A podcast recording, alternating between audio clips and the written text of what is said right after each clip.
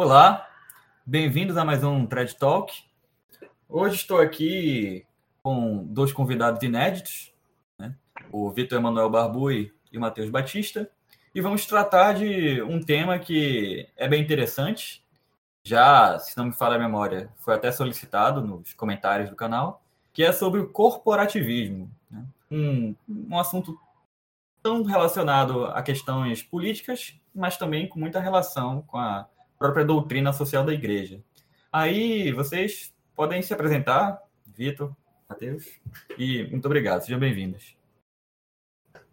Bom, eu sou Vitor Emanuel Vilela Barbui, é, sou advogado e professor universitário, né, e membro de diversas instituições e, e fiz meu doutorado, inclusive, recentemente na USP, né, sobre em, sobre a propriedade à luz da doutrina social da igreja, e nele falei um pouco sobre o, corporativismo, que é um tema que eu, que eu estudo há algum tempo, e também já dei aula sobre corporativismo no curso de pós-graduação em doutrina social da igreja do, do Centro Anchieta e da Faculdade Pio XII do Espírito Santo.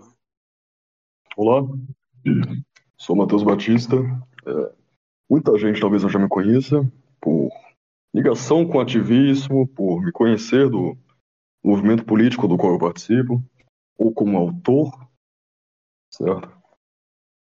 É, prazer a todos, assisto o canal há muito tempo e é, um, é uma honra estar aqui. É, para mim também é uma imensa honra estar aqui. Muito obrigado aí novamente. E o corporativismo hoje em dia, né, quando se ouve na mídia, geralmente, é, é tratado com um sentido muito diverso, né? Porque corporativismo hoje em dia é meio que sinônimo de uma política feita sobre interesses particulares, oligarcas, né? Sendo que, na verdade, é uma coisa totalmente distinta. Né? Acontece uma confusão, Guilherme. Há uma, um desconhecimento geral do que são corporações. Eu não vou listar os sinônimos com que ela é usada, mas muitas vezes se refere a corporações, grupos empresariais ou então a grupos profissionais fechados que impõem a sua voz sobre a sociedade civil e daí por diante. Por isso é uma, uma expressão que era muito usada antigamente, que hoje em dia não tem mais tanta tanta capacidade de entendimento. Eu, algumas pessoas preferem usar outros termos. Eu, em lugar de corporações, por exemplo, uso mais o termo corpo nacional. Corporativismo, falo corporativismo, naturalmente, mas ressaltando que o que são as corporações? As corporações, em primeiro lugar, não são empresas. As corporações não são entidades privadas. As corporações não são grupos, é, eu vou dizer, profissionais. Talvez choque um pouco. A corporação não é um grupo ligado a operários, não é um grupo ligado a patrões, não é um grupo ligado a engenheiros. Corporação não é nada disso. Certo? A corporação é um grupo nacional, institucional, direito público, ao qual compete emitir normas, regulamentos sobre uma área de produção, uma arte, um, uma função, é a palavra certa, é a palavra que temos sempre em mente, é a palavra que o Papa Pio XI, o Papa Pio XII usavam, uma função ou vocação dentro da vida nacional. Então, da mesma forma que uma costureira, para ter sucesso na sua vida, para caminhar seu destino, para ter uma boa condição de vida, não depende só do trabalho como costureira, o salário que ganha como costureira, mas depende de todo o processo produção agrícola e industrial do tecido, do algodão, da seda, de produção das máquinas, de colocação no mercado, de concorrência, de preço e salário também. Assim, da mesmo, no mesmo sentido que todo motorista de caminhão, vamos dizer, não apenas depende de outros motoristas, não apenas depende da classe de motoristas, mas depende de todas as funções que levam ele até o estado em que está e que permitem que exerça, que exerça seu ofício. e que o produtor de café não depende só da produção dele de café, mas depende de todo o processo industrial que vem em seguida, depende de todo o processo, eu vou dizer até mesmo de fabricação de, de fertilizantes, de adubo, etc., pelo qual ele pode arar sua terra, de todo o processo de colocação do café no mercado. Assim também todas essas partes do exercício dessa função, como é a função do café, como é a função da agricultura, como é a função da indústria, como é a função das belas artes, dentro de uma nação, dentro de um grupo nacional, tem uma comunidade a qual todos se ligam. Todo motorista se une naturalmente a todos os motoristas e há uma unidade de classe dentro da nação. Há uma unidade de classe dentro do município.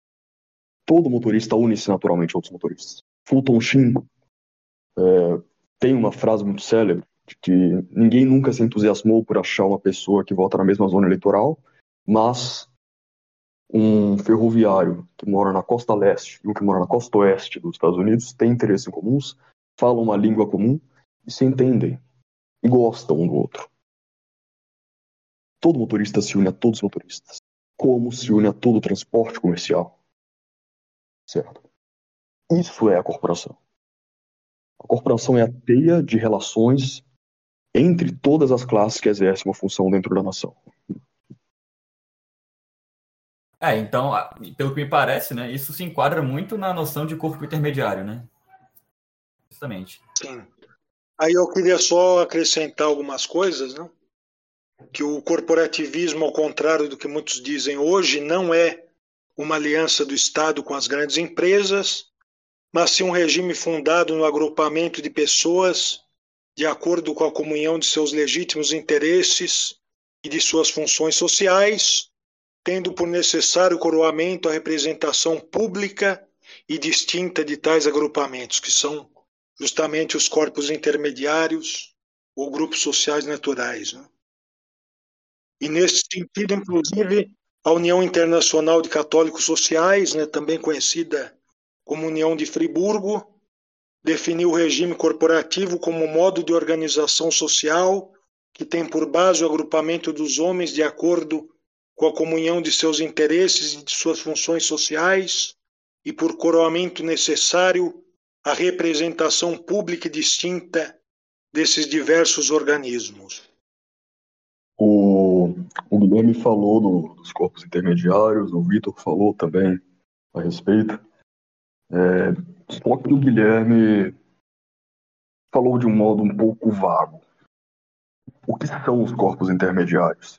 O que é intermediário? Quem intermedia, intermedia algo com relação ao.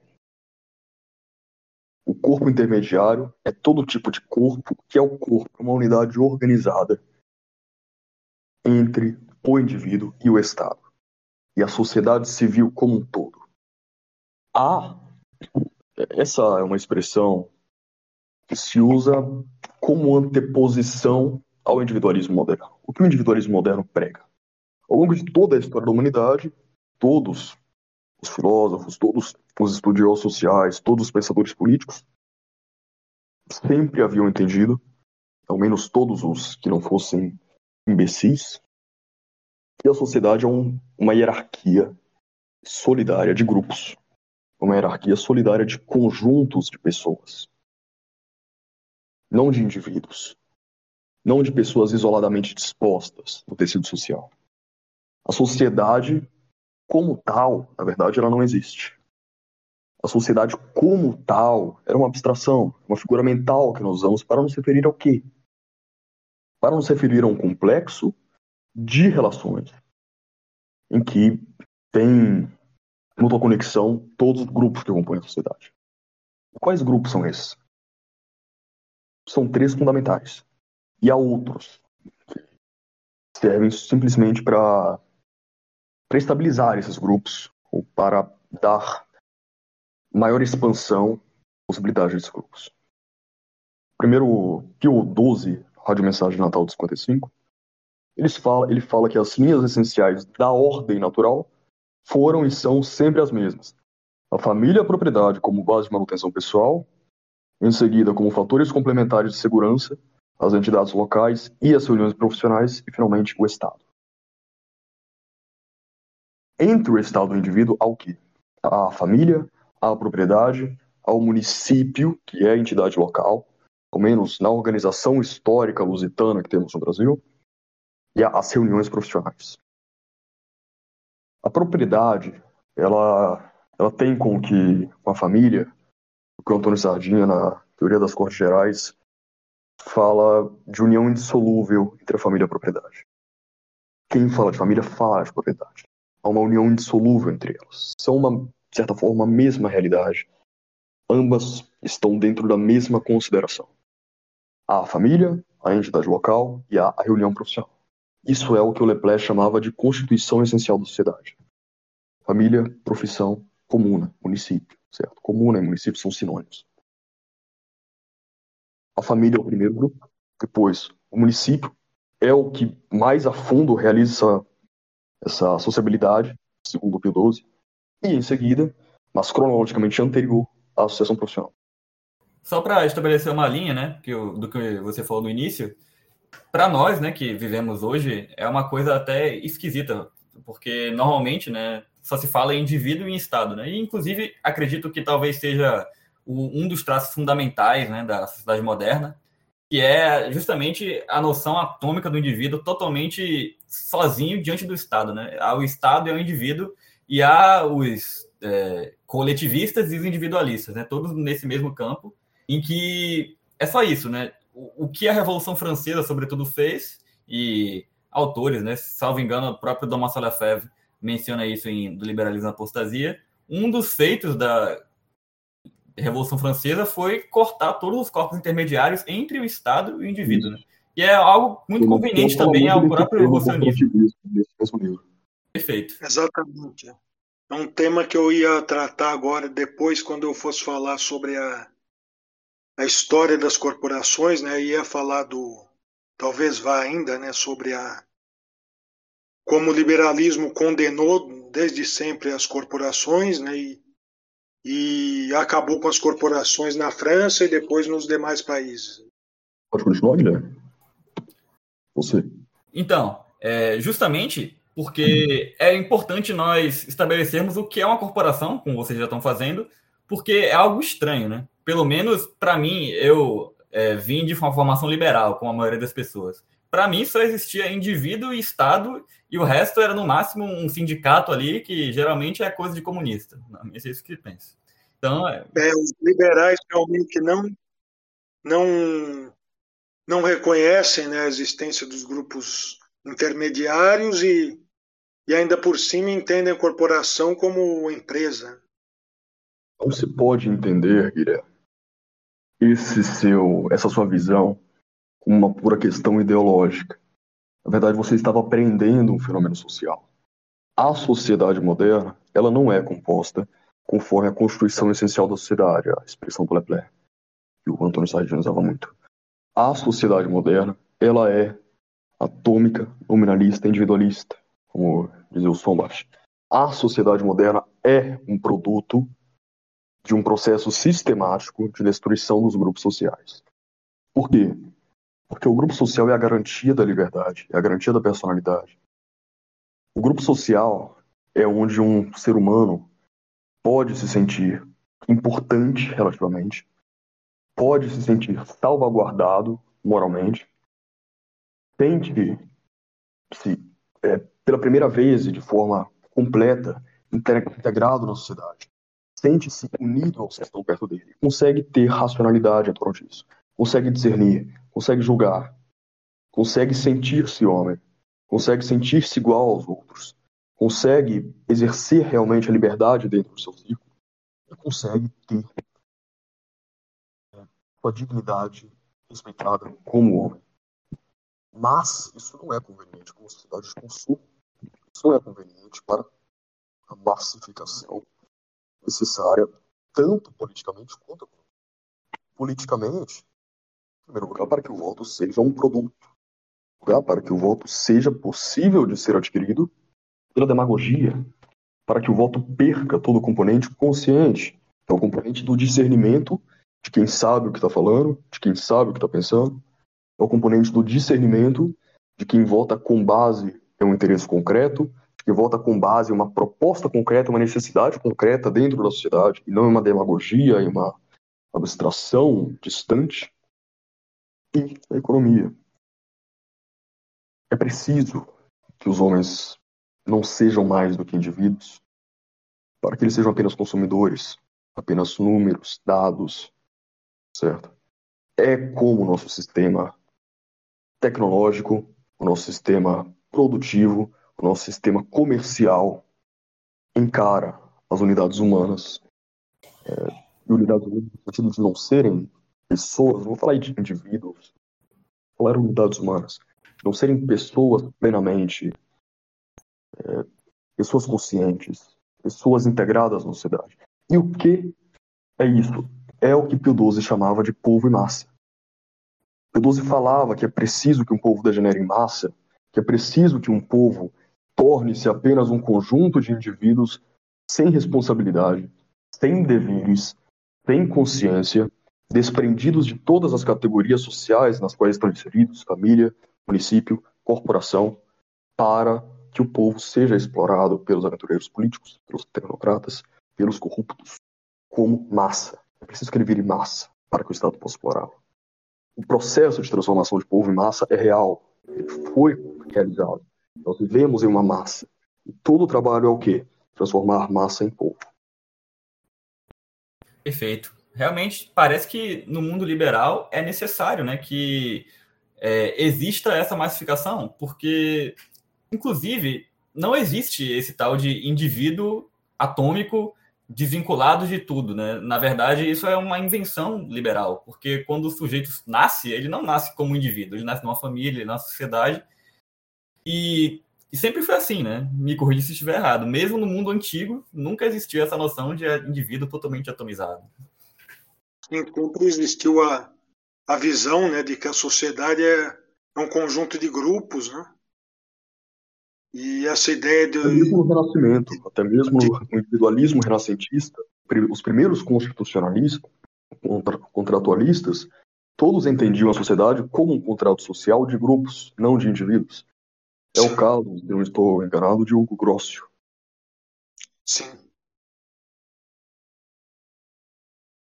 Aí outra coisa que é importante destacar, né, que sobre o corporativismo é, é importante destacar que diferentemente do que alguns afirmam, né, o corporativismo não é jamais uma forma de preponderância, de predomínio dos interesses particulares dos grupos sobre o bem comum, sobre o bem geral, mas na verdade pelo contrário, o corporativismo concretiza a subordinação de todos e todos os justos interesses no conceito nacional e no bem comum geral da sociedade.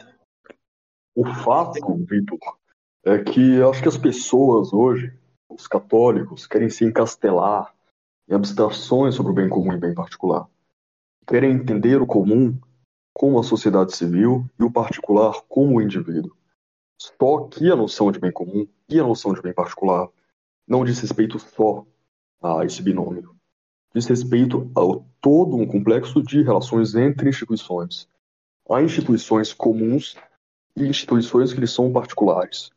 A sociedade civil não é um todo só em relação às partes imediatas é, da sociedade, que são os indivíduos, mas, sobretudo, as partes pela qual esses indivíduos se integram no todo, que são o quê? Em primeiro lugar, a família, em segundo lugar, o município, em terceiro lugar, o grupo profissional, que é sindicato por um lado, corporação por outro. Certo? Todos esses são, estão sujeitos aos termos de bem comum e bem particular. Agora, não há bem comum real sem a realização dos bens particulares que estão dentro dele não há bem comum que seja de fato bem comum se é feito pela mutilação do bem particular, pela mutilação dos bens comuns que estão dentro do bem comum geral. Então, algumas pessoas entendem que o verdadeiro bem comum é feito às custas das instituições sociais, é feito às custas da corporação, como pode ser feito às custas da família, como pode ser feito às custas de outro agente que ninguém mais se lembra que é o município. E, aliás, hoje em dia, muitas pessoas estudam a doutrina social da igreja, só vêm três das instituições, é, não vou dizer instituições, três dos elementos: o indivíduo, a família e o Estado soberano. Certo? A realidade é que há dois elementos faltando, no mínimo. E são os dois dos, dos pilares que constituem não só a segurança do indivíduo, que a doutrina católica não vê como indivíduo da forma como o liberalismo veio, eu não estou falando aqui nem da distinção entre pessoa e indivíduo do personalismo, não só o indivíduo, como também da própria grandeza do Estado, que é o município e a corporação, junto com a corporação o sindicato. A doutrina social da igreja depende de uma concepção do que é o município, do que é autonomia municipal. Não é só liberdade negativa, é liberdade positiva, é autarquia, é condição de exercício do bem municipal. E tampouco da corporação. São dois pilares que estão faltando. São dois pilares que devem ser trazidos, para que não se pense que falar de política católica é só falar de defender a família. Que a família é a base de tudo. Mas para que a família seja realmente defendida, precisamos dos fatores complementares de segurança como o Pio 12 fala. Município, profissão. E falando um pouco da questão histórica, né, que o Vitor até já mencionou, quando é que surgem de fato essas corporações? Porque sabemos que é uma instituição própria do medievo, mas ela surge já no medievo ou é pretérita? Na verdade, ela já é anterior ao medievo. Existiu em todas as, as civilizações, embora tenha realmente alcançado o apogeu no medievo. Né? O, é importante que o, que o pessoal lembre que corporação não é corporação de ofício. corporação de ofício é o que chamamos hoje de sindicato. O que era corporação de ofício e o que Leão XIII chama de corporação é o sindicato. A corporação como tal, ela vem de um evento histórico que é a formação da nação moderna. E ela é introduzida no magistério, inclusive, por Pio XI, em 1931.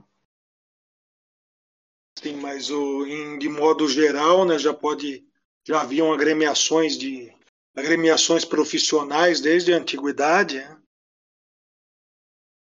Temos ali desde o, no Egito, já havia na Índia, na, na Grécia, na, na, em Roma, né?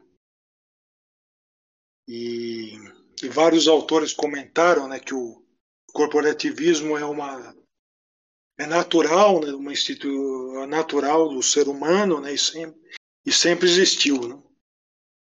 E, e a origem das agremiações profissionais é, se perde na própria na própria aurora da civilização, né, desde os primórdios já já havia, né?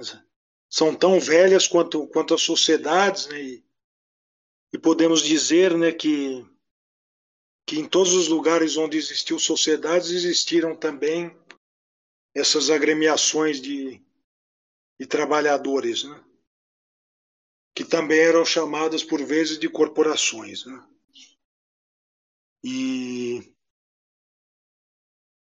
mas é claro que, que elas atingiram o apogeu na Idade Média. Belo que fala, inclusive, na Idade Média, foram as corporações que criaram o Estado distributivo, o distributíssimo medieval.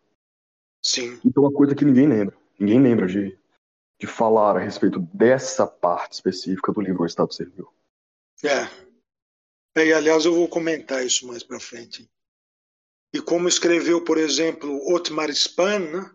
a história não, não conhece senão estados construídos corporativamente e a destruição das corporações pelos, pelos estados liberal-democráticos nunca foi realmente plena, né? nunca foi realmente conseguida, justamente porque contradizia a natureza das coisas, a ordem natural das coisas, e sempre minou como uma doença a realidade verdadeira e sã. E como assinalou também Tasso da Silveira, esta persistência da organização corporativa ao longo da história é, sem sombra de dúvida, um testemunho suficiente de que ela tem fundas raízes na própria natureza do homem, da pessoa humana, e representa uma de suas necessidades incoercíveis. Aliás, eu tô com o Código Social de Malines aqui, que é o documento mais importante já escrito sobre a doutrina social da Igreja. Não, é o melhor compêndio, com certeza, é o compêndio de tudo que foi escrito até Pio XII sobre o assunto. Todos que queiram estudar o assunto devem partir por ele.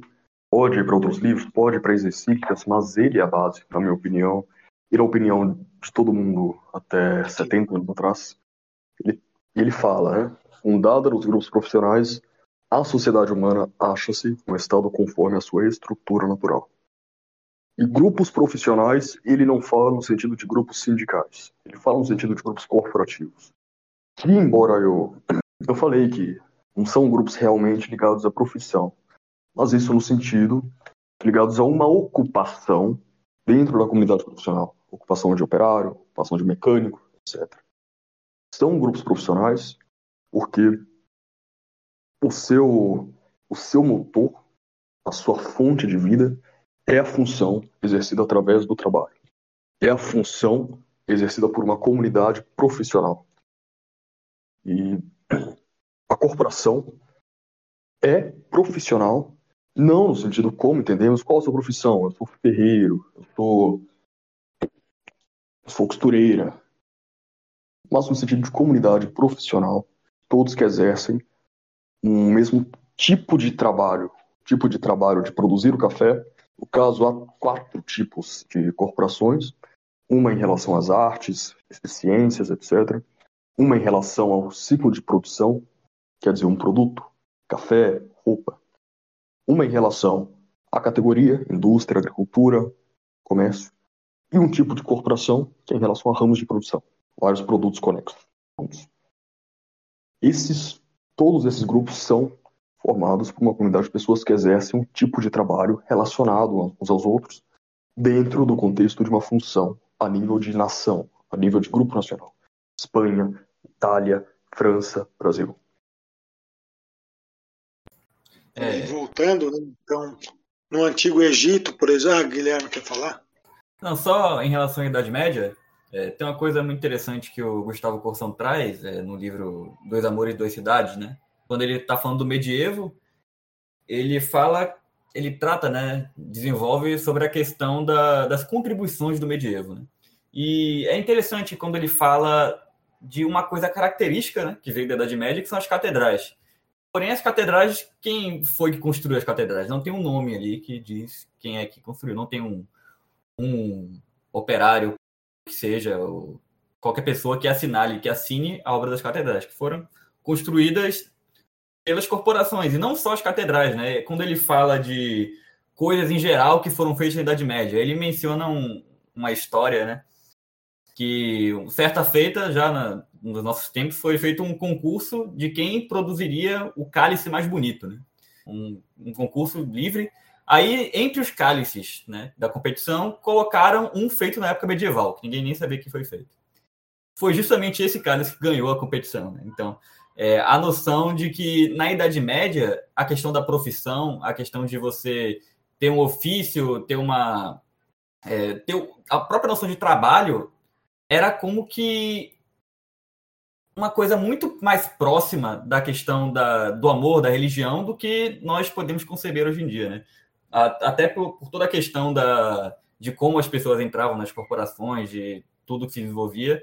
E, inclusive, isso gerou os frutos né, de obras incríveis, né, obras humanas incríveis que nós vemos hoje, né, quando vemos catedrais. São duas coisas que eu acho interessante pensar, que é, primeiro, como a dignidade do trabalho tem sido exaltada ultimamente, vemos o Opus Dei, vemos toda a exaltação do trabalho, até pelo próprio Concílio Vaticano II, e por todos os autores católicos contemporâneos, por todos os católicos modernos, para usar a expressão, mas ao esquecimento da dignidade da comunidade formada pelo trabalho. E que se é formada pelo trabalho, que é visto como meio de salvação, é visto como meio de santificação, equivalente, hoje em dia, à própria oração, como não se reconhece, como não se tem em vista a dignidade da comunidade profissional que participa da dignidade do próprio trabalho? Como há esse esquecimento? Como há essa ignorância em relação a esse assunto? Como há uma confusão de que a dignidade da comunidade formada ao redor do trabalho não participe da dignidade do próprio trabalho. E o você falou sobre a, o trabalho na Idade Média. Um autor, um dos dois autores que eu ligo para cada palavra que escreveram em suas vidas, João Gerson Banks, ele estava muito uma frase de Pascal que fala que a maior felicidade do homem deve ser a de ter um ofício. Aí outra coisa interessante também por falar em Idade Média, né, é que as, as universidades, que são outra grande criação do medievo, são corporações, né, e não por acaso se desenvolveram no século XIII, que foi o século tanto das corporações quanto das universidades, né, e foi o apogeu da cristandade e do próprio regime corporativo. Né. Mas aí então voltando, né, o, no Egito, por exemplo, já existiam é, agremiações de, de operários, né, que segundo Heródoto eram cinco, né, e, e abarcavam tinha uma dos sacerdotes, outra dos guerreiros, outra dos pastores, outra dos criadores, outra dos comerciantes. Aliás, deixa eu ver: sacerdotes, guerreiros, pastores, criadores, comerciantes, intérpretes e pilotos de embarcações. Então são sete. É, mas infelizmente não, não dispomos de, de muitas informações a respeito do funcionamento dessas corporações. Né? E na Índia, né, já alguns séculos antes de Cristo, né, os trabalhadores manuais livres, né, já que muitos eram escravos, né, mas os trabalhadores manuais livres se reuniam em corporações chamadas de xirenes, né? que eram dirigidas por um conselho e uma assembleia. E ao que parece, essas xirenes, como as futuras corporações da Europa medieval, possuíam estatutos próprios. Né? E nas xirenes encontramos os primeiros traços da magistratura do trabalho e dos contratos coletivos. E na antiga Hélade, na Grécia, vigia o, o princípio da liberdade de associação, e a agricultura, a caça, a pesca, a indústria da madeira e dos metais e o comércio eram as principais atividades. E os homens livres que a elas se dedicavam formavam associações familiares e hereditárias reunidas em comunidades. Mais uma vez, muitos que exerciam esses, essas funções eram escravos, né, mas os, os homens livres que, que também exerciam essas funções se reuniam nessas comunidades. Né? E, por exemplo, nas leis de Solon falam desse, as leis de Solon tratam dessas comunidades de trabalhadores, né?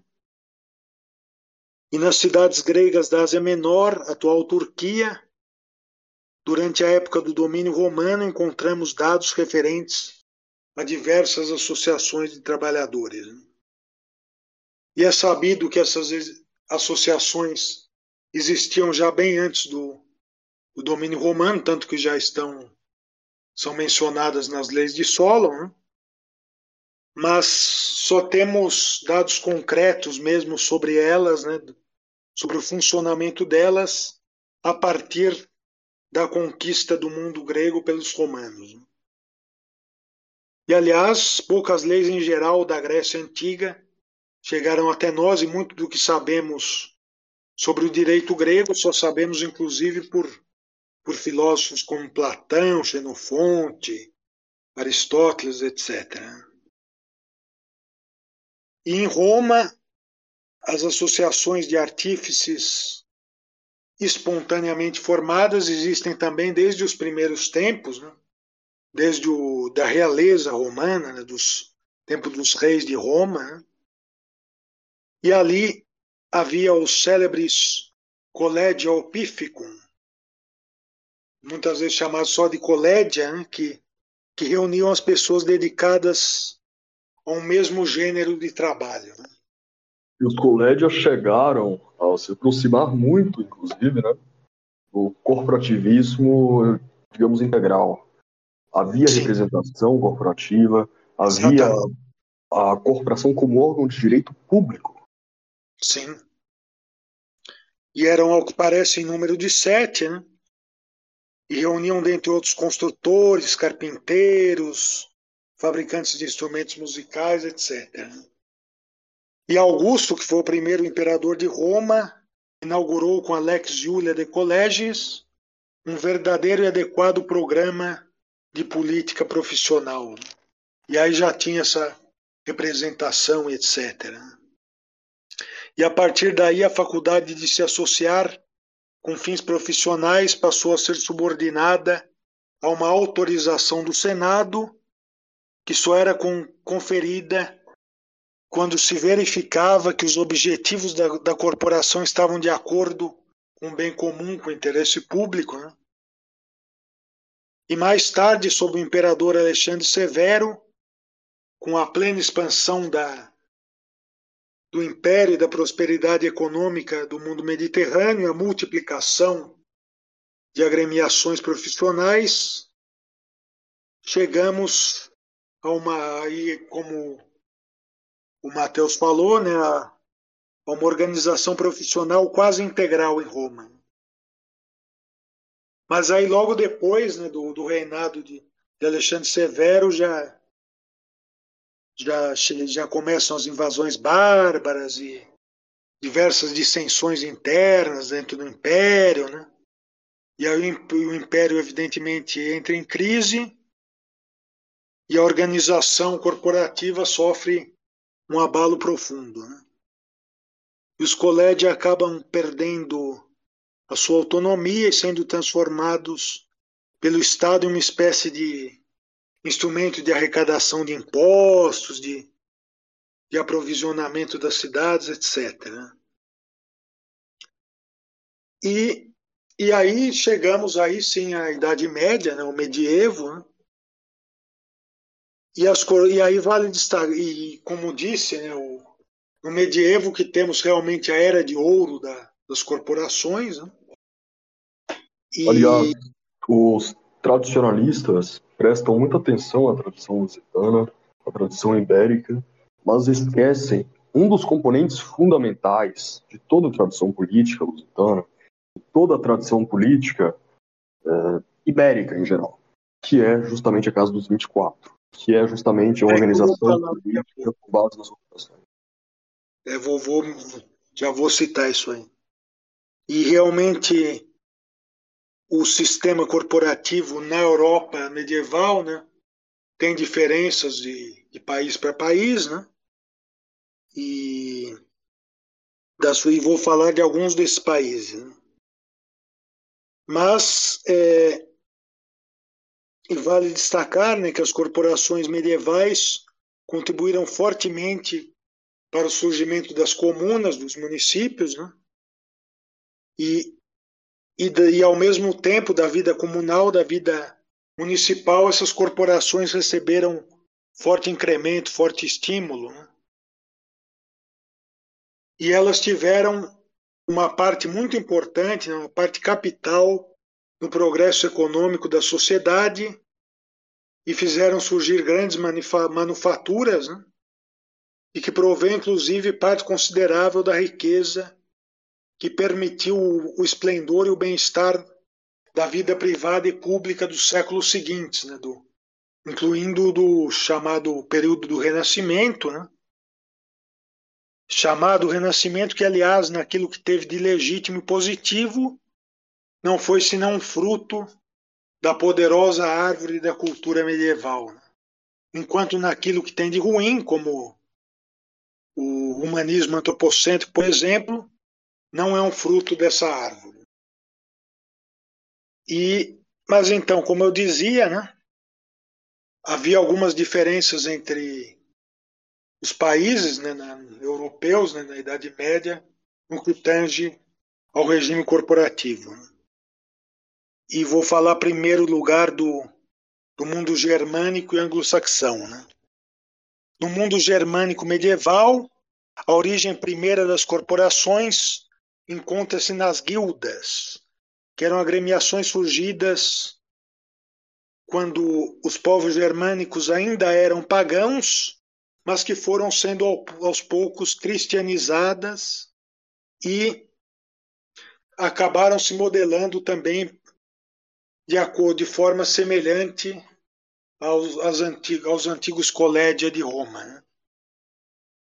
as antigas corporações romanas. E a igreja protegeu bastante essas agremiações, essas guildas, né? mas, sobretudo nos primeiros séculos, alguns soberanos germânicos foram hostis a essas guildas. Né? E aí, na Inglaterra, né, sob, sob os primeiros reis da dinastia dos Plantagenetas, as guildas tornaram-se muito fortes, tanto econômica quanto politicamente. E na Germânia propriamente dita, elas também tiveram rápido desenvolvimento depois do final do Império Carolíngio. E aí, por falar em guilda, vale lembrar que os, que os grandes distributistas da Inglaterra, como Gilbert Keith Chesterton e Hilaire Belloc, ou Hilaire Belloc, se pronunciar a moda francesa, já que ele era de origem francesa e nascido na França, né? É, defenderam no século XX justamente a restauração das guildas. Né? O que vale dizer que, que defenderam a restauração do corporativismo. Né? Isso aí. E como o Matheus lembrou, né, bem esquecida a parte do, do livro do, da obra-prima do, do Hiller Belloc, em que ele justamente fala do o Estado Servil, em que ele justamente fala das guildas medievais. Né? Ele afirma textualmente que a, o distributismo medieval, o Estado distributismo, foi possível graças às guildas. Que o Estado distributivo é um filho, uma obra, um produto da guilda e não existiria sem a Exatamente. E por isso, justamente, o, o distributismo e o, o corporativismo estão totalmente ligados, né?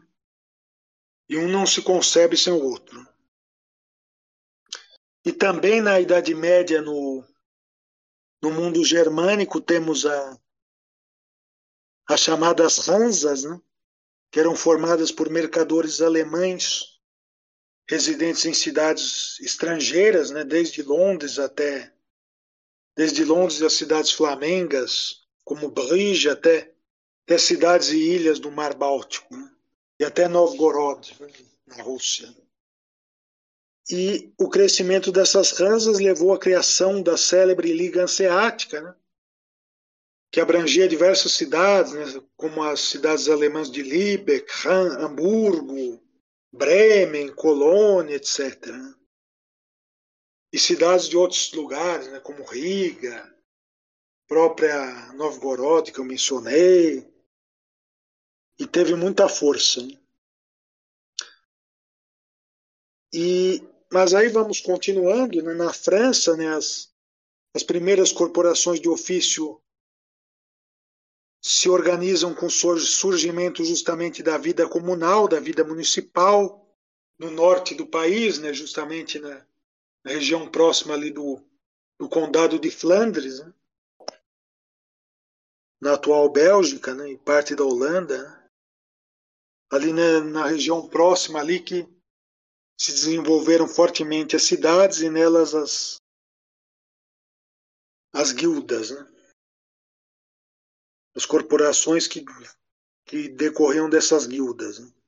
Em 1160, o rei Luís VII da França reconheceu a existência de cinco corporações e no século seguinte, Etienne Boileau é, coordenou o seu livro de métier, livro dos mistérios, o livro das funções dos, dos mesteirais, dos, dos ofícios, né?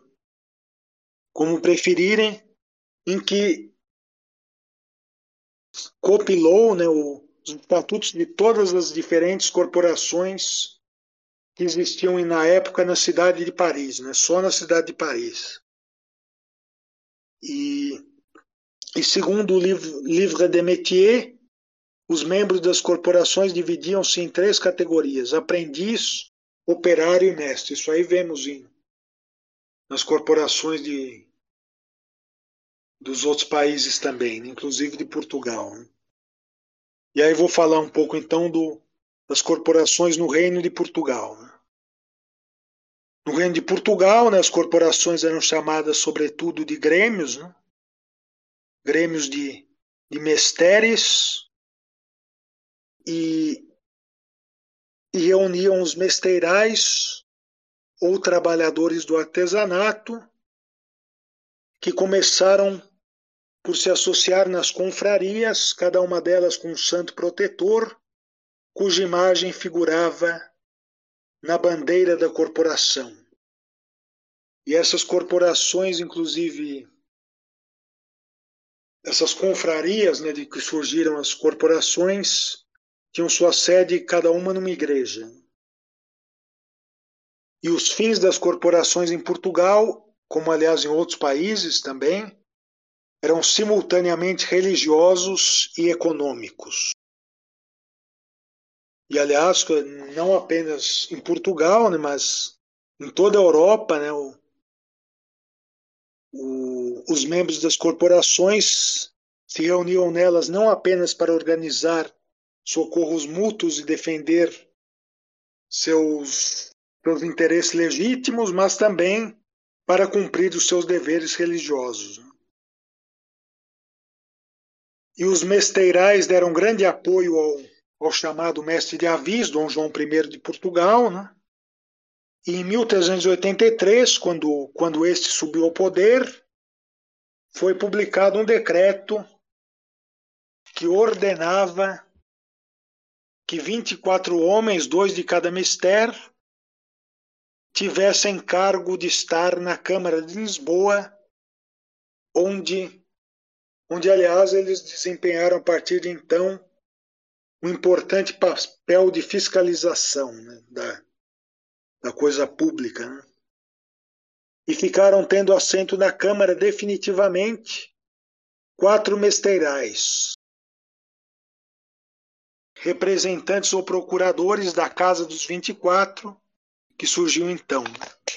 E todos os anos, no dia de São Tomé, cada bandeira dos mestérios elegia dois homens bons que deviam ter mais de 40 anos e ser eleitos por pelo menos dois terços dos votos. E como as bandeiras eram 12, elegiam-se 24, 24 representantes, né? e estes, por sua vez, elegiam quatro mesteirais, procuradores da Casa dos 24, e também o juiz do povo e o escrivão do, João, do juiz de povo. Né? juiz do povo. E ao juiz do povo cabia o dever de levar ao conhecimento del rei de Portugal e da Câmara todas as pretensões populares, desde que essas pretensões populares fossem aprovadas pela Casa dos 24.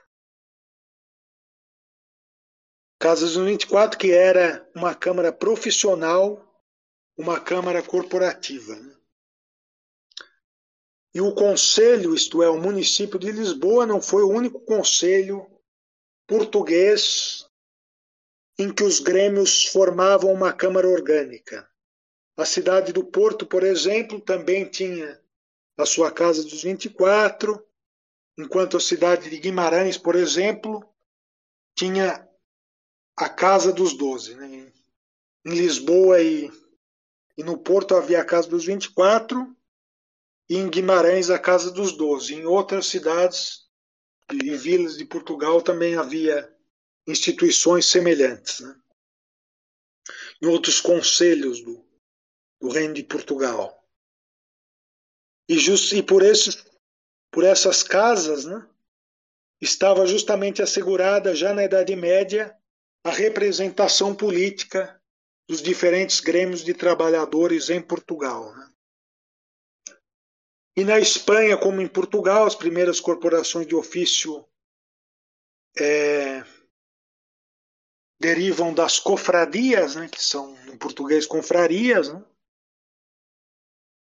e eram normalmente chamadas de grêmios e decorriam, como disse, das, das cofradias que foram fundadas pela igreja e dentro das quais se agrupavam aqueles que exerciam ofícios similares e que se agrupavam para o culto da, dos padroeiros e também para assistência mútua, tanto religiosa quanto econômica. E na Itália, né, com, com o fortalecimento das comunas, que foi muito forte na Itália medieval, né, dos municípios, né, as corporações foram se multiplicando, tendo todas como elemento comum a identidade de ofício e o sentimento religioso. E também, mais uma vez, nelas os, os membros se reuniam é, para para assistência mútua, tanto, tanto religiosa quanto econômica, não era apenas econômica.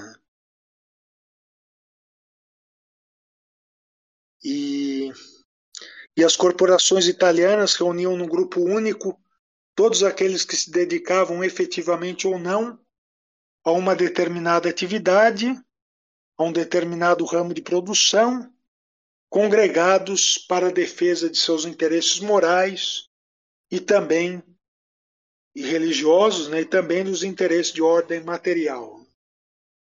E delas faziam parte também os operários, mas a estes mais tarde se conferiu o direito de se organizarem em suas corporações próprias. Né?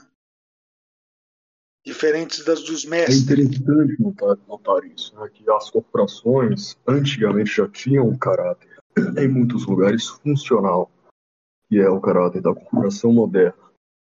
E ao mesmo tempo que a corporação de ofício, o sindicato em si, que é de classe, que é municipal, ele surgiu não como meio de revolução comunista, mas pelo contrário, como órgão religioso, como confraria, e aqui no Brasil também, toda, é, toda corporação tinha o seu santo, toda corporação tinha o seu estandarte, tinha a sua igreja. Daqui a pouco eu tenho bem de falar sobre as corporações no Brasil também. Sim, que é um tema muito importante. E, e as corporações na Itália eram pessoas jurídicas já nessa época, né? reconhecidas pelo Estado e tinham cada uma o seu regulamento próprio e seu patrimônio comum e, e tinham um poder de jurisdição que era delegado pelo Estado. E a partir do, do chamado Renascimento, né, as corporações foram pouco a pouco caindo em decadência, né, e no século XVIII foram duramente atacadas pelos fisiocratas franceses e outros adeptos do liberalismo econômico. E, aliás, não só econômico, como social e político. Né? E justamente a condenação. A Assembleia Nacional Francesa, o companheiro falou uma vez que só uma pessoa defendeu as corporações, quem foi? É, não, não foi na Assembleia, né, mas, mas entre os, os revolucionários, o único que defendeu as corporações foi Marat. Né? Aliás, talvez tenha sido na Assembleia também, né? mas ele, eu sei que ele defendeu muito no jornal dele, que era o Defensor do Povo, né? que chamava ele def... no jornal ele defendeu muitas corporações. Né? Mas a, a, essa época as corporações já tinham decaído. E, tinham. E a corporação sempre tinha sido a garantia da plasticidade do, da administração, sempre a garantia de que havia um dinamismo social.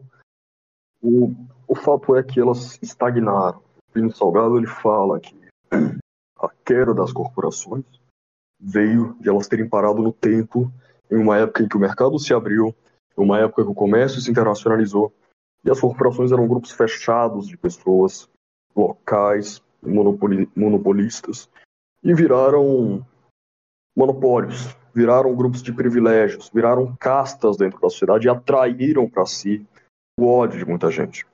É. Em vez de serem reformadas, foram, foram extintas, infelizmente. E aí, né, na, e a condenação dos economistas liberais do século XVIII e também de Rousseau né, em seu contrato social contra as corporações de ofício né, foi traduzida na França ainda durante o chamado Antigo Regime pelo Édito de Turgot de fevereiro de 1776, ano da independência americana, né, que suprimia as maîtresses e jurantes, eram como eram chamadas na França as corporações, né, sem qualquer indenização, afirmando que as regulamentações profissionais atentavam contra a liberdade individual. E também afirma que, afirmava que era um grande mal a faculdade concedida aos artesãos de um mesmo ofício de reunir e associar-se num corpo. Mas esse édito, né, que, que implicava no fim de todas as corporações no Reino da França, foi rejeitado pelo Parlamento de Paris, o que levou, aliás, à própria queda de Turgot do cargo de controlador geral das finanças em maio desse mesmo ano. E a publicação em agosto de um novo édito que restaurou o regime corporativo, ainda que sob novas regras. Né? E aí, como eu disse, na França as corporações eram chamadas de maîtresse e gironde, e o termo corporação só passou a ser usado na França justamente no século XVIII e vindo da Inglaterra. Né? E, e aí, então, o, como vimos, esse édito de 1776 acabou com as corporações, mas logo depois elas foram restauradas, embora sob novas regras, né? e um pouco mais restritivas. Né? E aí, em março de 1791, já durante a chamada Revolução Francesa, que na verdade é a Revolução Antifrancesa, né, como diria Charles Maurras, em março de 1791, saiu o decreto de Allard, que estabeleceu no artigo 7 né, que a partir de 1 de abril daquele ano seria livre a qualquer pessoa fazer um negócio, exercer a profissão, arte ou serviço que bem entendesse. Estava ali totalmente abolido o regime corporativo na França. Mas os artífices não entenderam bem o sentido desse documento e, valendo-se dos agrupamentos comunitários a que estavam afeitos, se organizaram para discutir os seus salários. E foi então que interveio o deputado Isaac Le Chapelier, que denunciou esses organismos profissionais como uma afronta aos princípios da Constituição francesa, que, em seu entender, suprimiam as corporações. Então, né, o, o Isaac Le Chapelier fez votar em 14 de julho daquele ano de 1791, é, segundo aniversário da Revolução, né, a chamada Lei Le Chapelier. E esta não apenas deixou claro que estavam abolidas as corporações pela Constituição Francesa, como também proibiu qualquer reunião, deliberação ou petição sobre aquilo a que denominou pretensos interesses comuns declarando-as inconstitucionais, atentatórias à liberdade e à Declaração dos Direitos do Homem e de nulo efeito. E aí, como disse, né, o único revolucionário que protestou contra a lei Le Chapelier e defendeu as corporações e o direito dos trabalhadores de se reunirem foi Jean-Paul Marat. E somente em 1884, quase 100 anos depois, foi admitida na França a liberdade sindical, né? o, o direito dos, dos, trabalhadores de se reunirem, etc., lutarem por seus legítimos direitos. Né? E como reação ao liberalismo dominante, desenvolveu-se no, no século XIX a ideia corporativa, né, que encontrou ardentes defensores né, entre os chamados católicos sociais daquele século, né, como o austríaco Karl von Vogelsang, que é o barão de Vogelsang, e, e os franceses o como o conde Albert Man e o marquês de Latour du Pin e vários outros autores. Né? O próprio Taparelli da Zélio, Giuseppe Toniolo na Itália. Né? E todo esse pensamento influenciou muito o Papa Leão XIII, né? que aí na sua encíclica Rerum Novarum já defendeu a restauração né, do, desse regime. Né? Mas aí então acho que será que eu já passo para o corporativismo no século XX ou é melhor o, o Matheus falar um pouco agora do corporativismo no Brasil? É, vou falar no Brasil, mas tem algumas coisas. O companheiro falou toda. Um pouco um tique de chamar você de companheiro uh, no podcast. Você falou, é, de anos, você falou muito sobre as corporações em Portugal. Com todas as instituições jurídicas lusitanas vindo ao Brasil, porque o Brasil é, é, foi uma província de Portugal, sujeita a toda a mesma unidade política do Reino de Portugal, assim também veio para cá, em primeiro lugar, o município, o município foi a base de toda a vida colonial. Todos que estudam a história da, do Brasil colônia percebem que tudo no Brasil girava em torno do município.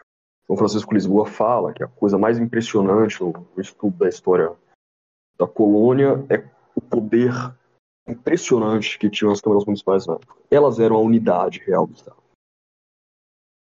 E toda a vida brasileira girou ao redor de dois povos, o clã rural e o município. É, o Brasil, por várias condições, inclusive relacionado à dispersão milionária dos municípios, inclusive relacionado aos clãs rurais, questões que a gente pode, a gente deve falar mais tarde, teve problemas na dificuldade de construir corporações por uma razão em solidarismo. É um, um tema que talvez alguns conheçam, é um tema que vamos falar depois. Mas o Brasil constituiu-as, porque o Brasil dependeu delas que embora o Brasil tivesse condições climáticas, geográficas, ecológicas, sociais, eh, políticas que dificultavam a sua organização profissional, econômicas acima de tudo, que dificultavam a sua organização profissional, a corporação, ela é uma necessidade, ou ela é uma necessidade que está a vida em sociedade. De forma que hoje em dia, é engraçado que hoje em dia no Brasil corporativo, e não só no Brasil, tem muitos amigos Estados Unidos que se preocupam com essa questão lá.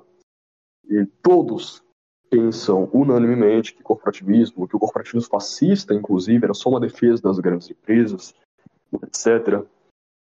Mas é engraçado que o corporativismo seja essa defesa, particularismo econômico é, das empresas às custas do consumidor, seja essa defesa desumana é, dos exploradores, mas a corporação em si tenha sido criada no Brasil em defesa do povo contra as explorações O tal Nai foi quem mais a fundo estudou como se implantaram as, as primeiras corporações no Brasil, em São Paulo. E ele percebeu que as corporações foram organizadas pela Câmara Municipal para proteger o povo municipal dos abusos dos sapateiros, guerreiros, tecelões e cabeleireiros na época era. Tinha outro nome, acho que era alfaiate, alguma coisa. Elas protegiam os fregueses, fixavam o preço máximo dos produtos, mantendo ali a remuneração justa do produtor, penalizavam quem transgredia, mantinha a disciplina profissional. O poder municipal moderava os abusos, mantinha a harmonia, é, a corporação sempre variando de município a município, tinham seus regimentos, tinham suas regras tradicionais, seculares, é, que eram a base pela qual elas viviam. de forma autônoma. E cada grupo de ofício controlava todo o processo produtivo. É, fiscalizavam a aplicação de todas as regras, fixavam novos editais, expediam habilitação, expediam licença. A corporação no Brasil colonial chegou ao ponto de que a representação profissional no Norte e Nordeste foi um dos principais institutos políticos da época. É, o Rocha Pombo fala que desde o primeiro século surgiram os representantes profissionais no poder municipal, regulamentando os ofícios, as taxas de certos preços de mão de obra. A Bahia, inclusive, teve uma casa dos 24 muito forte. O Rocha Pombo falava que essa ideia do Mosesteri, essa ideia do representante profissional das classes populares, foi passando para as capitanias, crescendo de importância e assumindo em toda a vida local um vasto ascendente. Duas palavras. Em São Luís, a Câmara falava procurador do povo, o juiz do povo, Mosester, quer dizer, o representante profissional estava nos costumes da. No Rio, isso era ainda mais formal. Os representantes constituíam comissão, os representantes da nobreza, do comércio e indústria, e preferiam, ajustavam e assentavam as matérias em que era costume serem ouvidos. Chegou um momento no século XVIII que esse número de procuradores triplicou, agora encarregados de mais do que antes, de discorrerem, anegarem, requererem, mostrarem ou apontarem tudo que fosse conveniente e útil para a conservação da capitania e seriam diretamente atendidos pelo governador ou pelo próprio soberano. Esse foi, essa foi a história do sindicalismo no Brasil, podemos dizer assim. Essa foi a história da associação profissional. A história da associação profissional no Brasil não começa com a greve de 1917. A história da associação profissional no Brasil não começa com o PT. Começa com organizações católicas na colônia, os santos, padroeiros, eh, ligadas a confrarias, ligadas às instituições jurídicas lusitanas, ligadas às tradições medievais, eh, tradições que se impunham contra toda a possibilidade da colônia, todo o chamado individualismo da colônia, até que, segundo Capistrano de Abreu, foram arruinadas pelo absolutismo nivelador. O que é o absolutismo nivelador? Sobretudo, o absolutismo do próprio Estado liberal.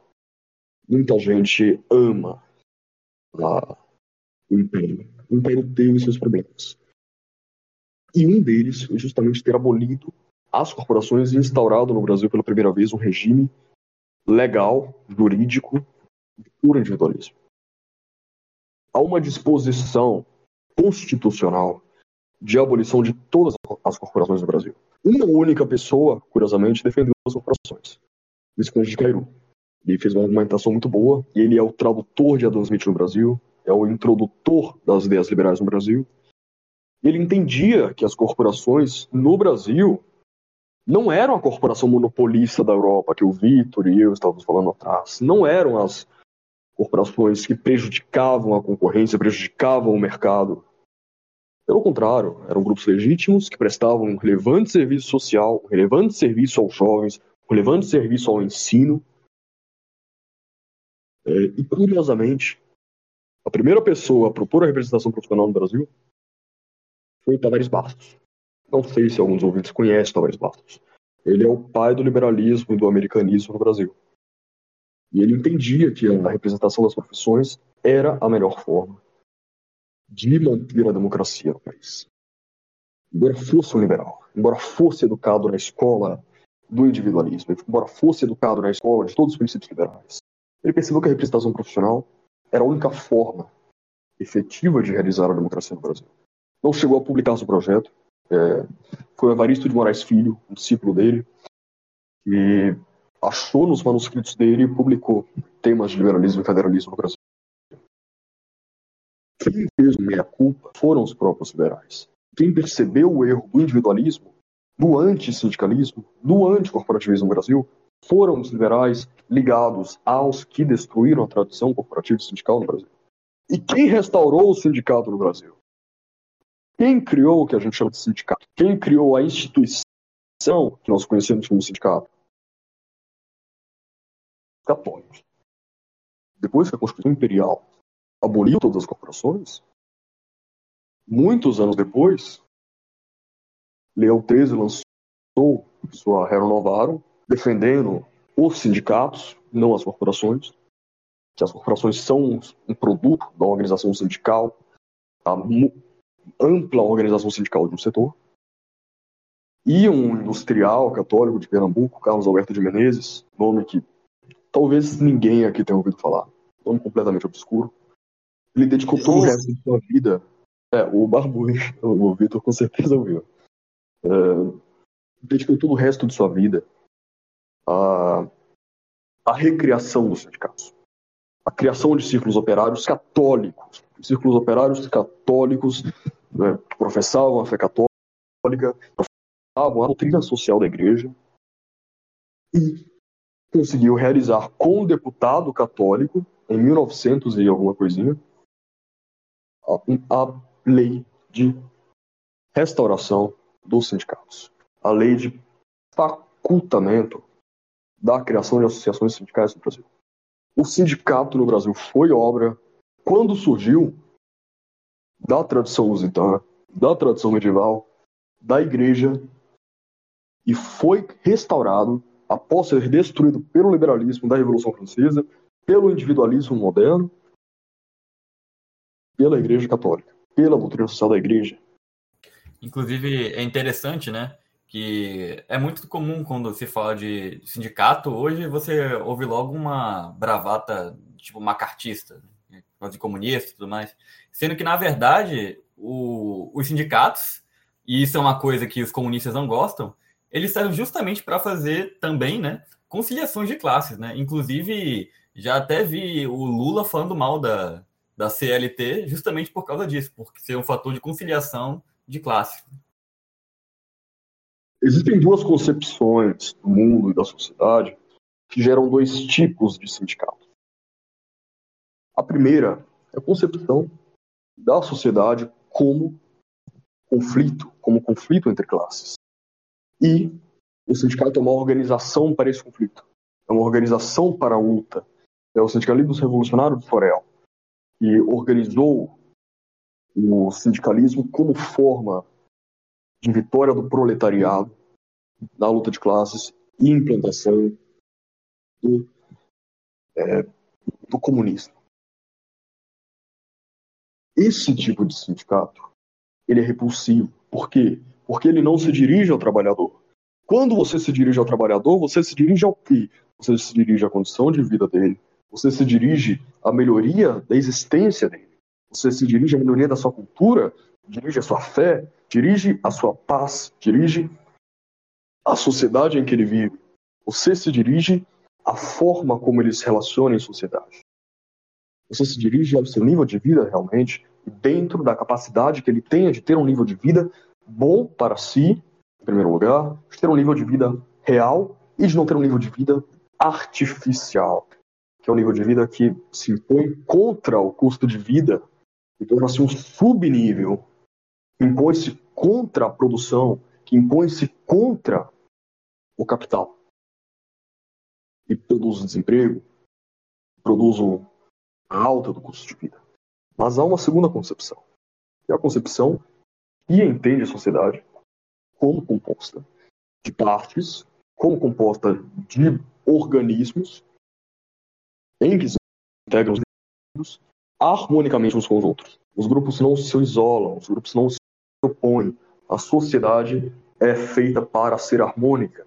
Pio XII fala que a função primordial do Estado é restaurar, eu não lembro direito a palavra que ele usa, é restaurar a unidade integral da sociedade, isto é, a unidade integral dos grupos que a compõem, a paz, a harmonia, a mútua colaboração dos elementos. A sociedade católica é a sociedade de harmonia, é a sociedade em que não há um elemento posto acima do outro, em que não há, em que há uma hierarquia, em que há direitos conforme a função, em que tudo se subordina a um conceito do mundo, a um conceito de ordem universal, mas em que dentro dessa ordem não há hipertrofia. Apenas a harmonia, a gravitação. Dentro desse conceito, o sindicato não pode ser um elemento de luta de classe, não pode se dirigir apenas à Revolução Comunista. E quando ele faz isso, ele prejudica o trabalhador. Ele prejudica a causa sindical. Porque a verdadeira causa sindical ela consegue impor-se ao respeito, ela consegue impor uma melhoria real de vida, ela não se preocupa apenas com, com o aspecto material, importa-se com o aspecto espiritual, cultural, importa-se com a família do operário, e ainda mais importante,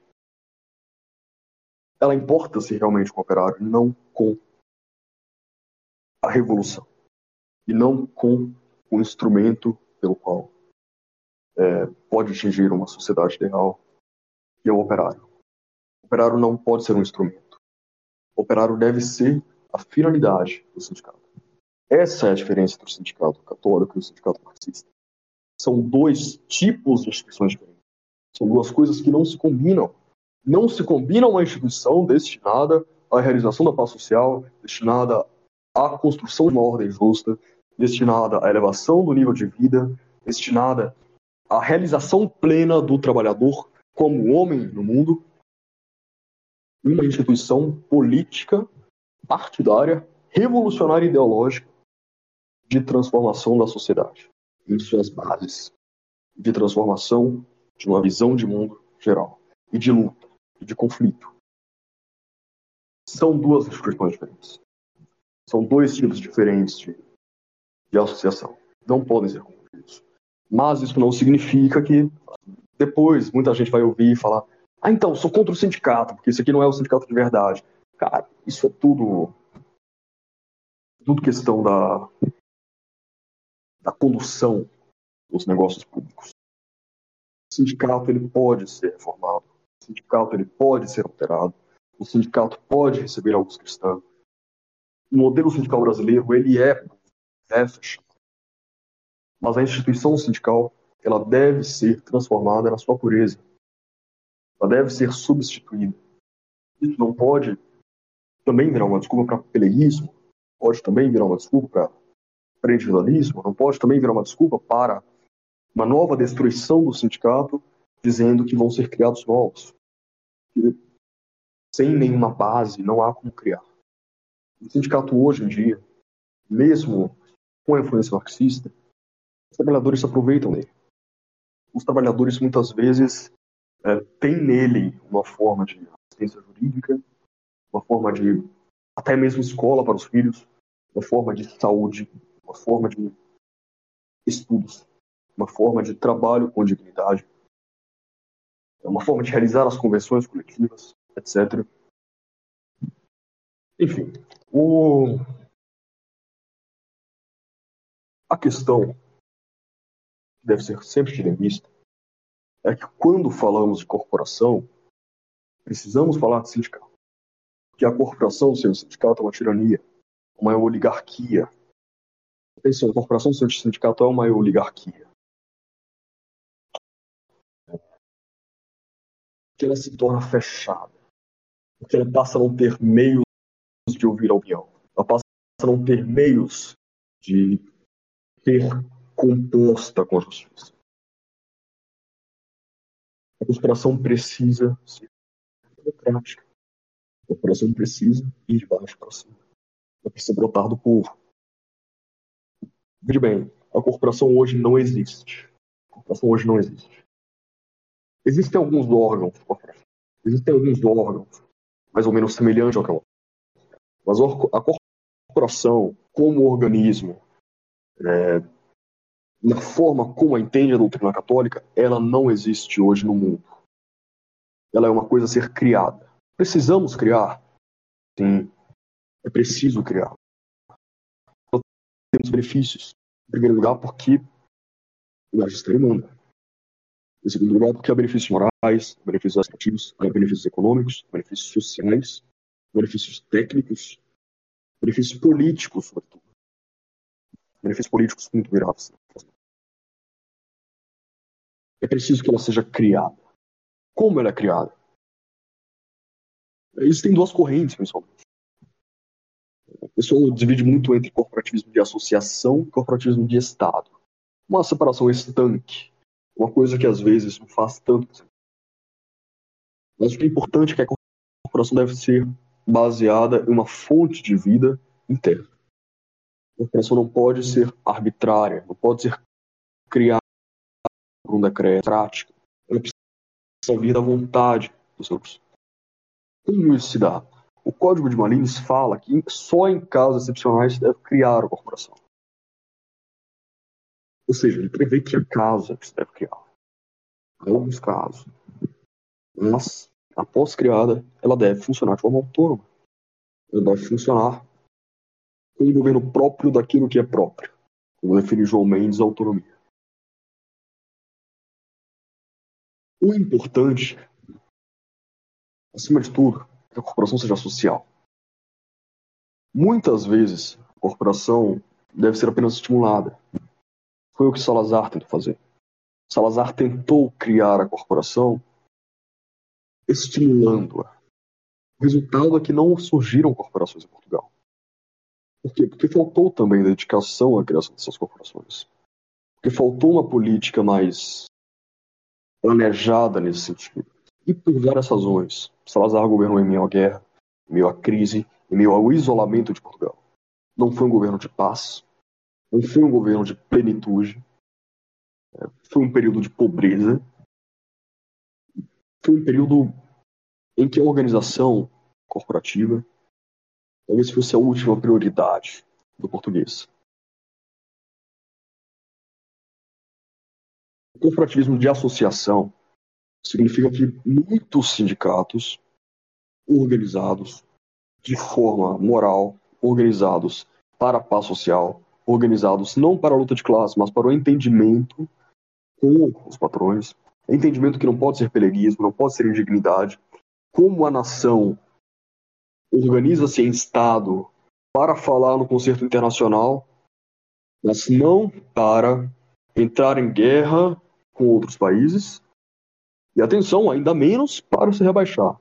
A nação não se organiza em Estado para que, entrando no concerto internacional, possa se rebaixar, possa é, ter sua dignidade diminuída pela conversa com outros países.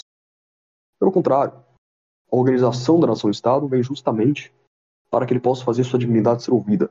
Diálogo. E assim também se dá com o sindicato. Ele não se organiza para a guerra. Ele se organiza para se fazer respeitado.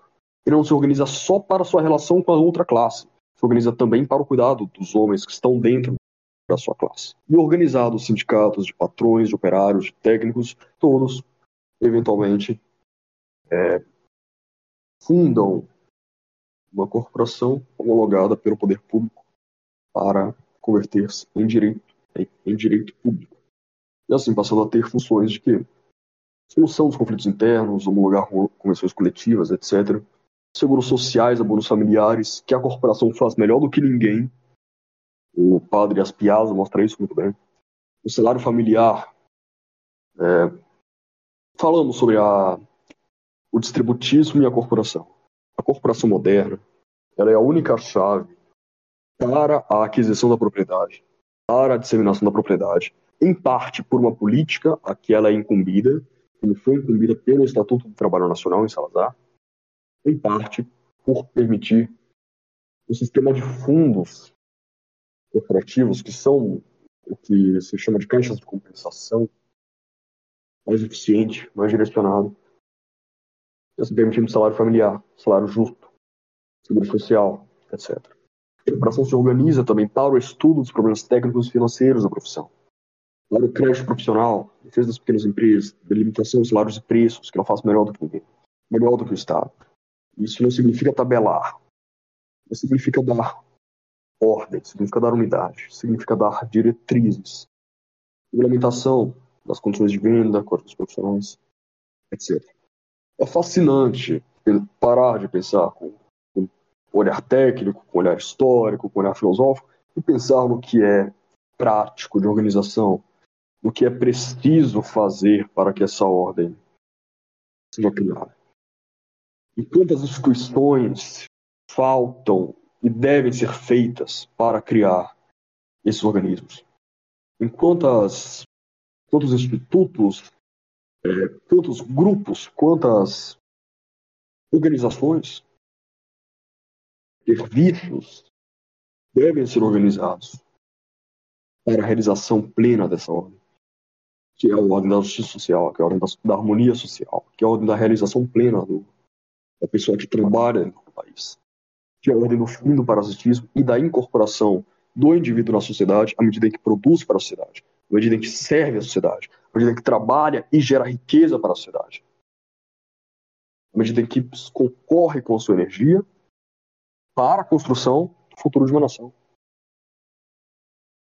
Porque hoje em dia, o indivíduo se integra na sociedade civil na medida exata da sua incompetência, da sua astúcia, da sua maldade. O regime corporativo é a integração na sociedade da pessoa com base no seu serviço, na sociedade, com base no seu trabalho, na sua produção.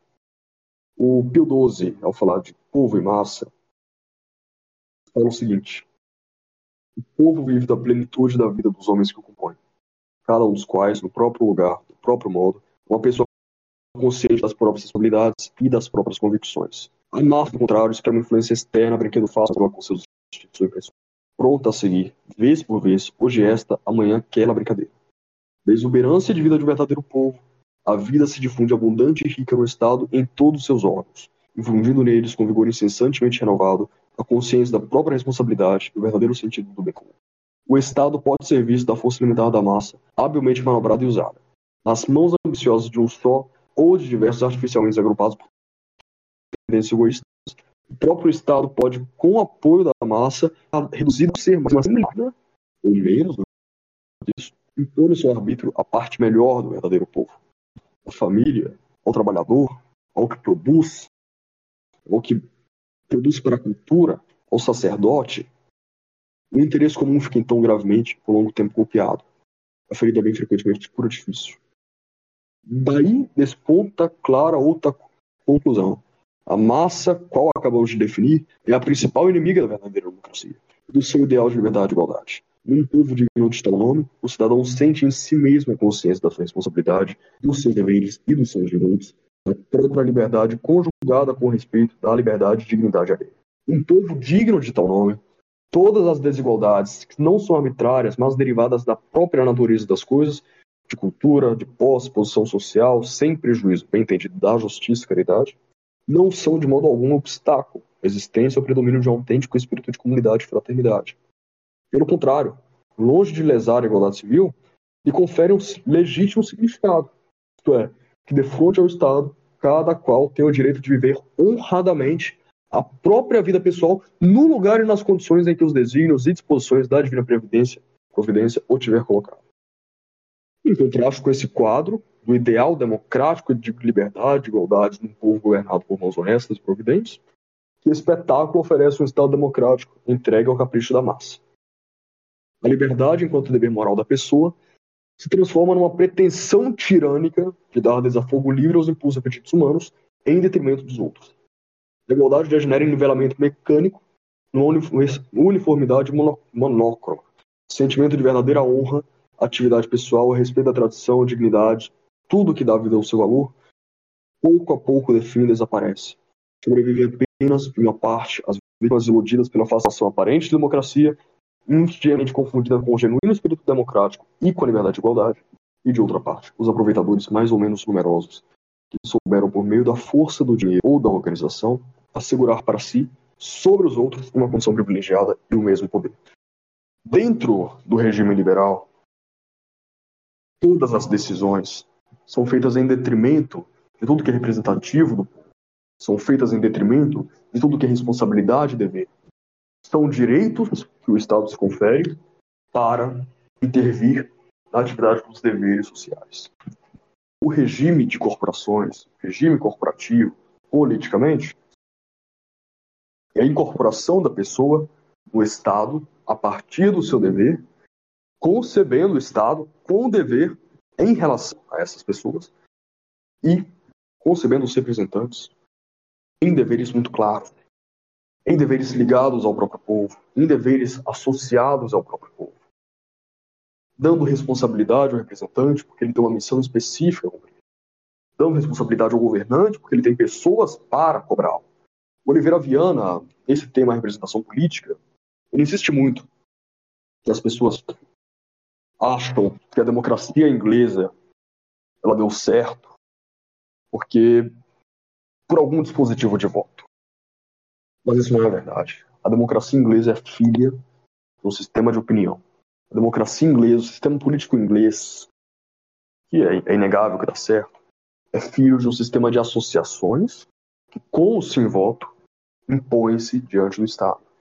Impõe-se para que o Estado conheça a opinião social para que o Estado tenha responsabilidades para com a sociedade. Com a pulverização disso, que no Brasil nós nunca tivemos plenamente, apesar das corporações, sempre um país individualista, um país insolidário, com a pulverização disso, acontece o seguinte: sem responsabilidade, sem cobradores, sem dever, dignidade dentro do povo, sem que o povo é, sinta em si sequer qualquer importância, e são todos apenas átomos que mutuamente sabem nenhuma importância social e sabem que são apenas pó do universo. Há uma pulverização até mesmo universal da, da existência. Como há pulverização social, como há sempre o sentimento de, poxa, é, são quantas pessoas que abstiveram esse ano? 13 milhões. Cara, para chegar a 13 milhões de pessoas, precisa me por 13 milhões de vezes. Eu sou nada nessa sociedade. Eu tenho papel, lugar na sociedade. Eu tenho uma vida individual, como outros têm uma vida individual, e o conjunto numérico dessas vidas individuais, somadas umas às outras, cada uma distinta uma da outra, forma a nação. A nação vira um conjunto de indivíduos, separados, um ao lado do outro, cada um vivendo sua vida individual e todos em função de si mesmos e refletindo-se no Estado. Isso não pode organizar solidamente a sociedade. Isso não cria ordem social. Isso não cria harmonia social. Isso não cria unidade dentro de uma nação. Isso cria dissensões, isso cria um sentimento de incompreensão e, acima de tudo, isso cria exploração.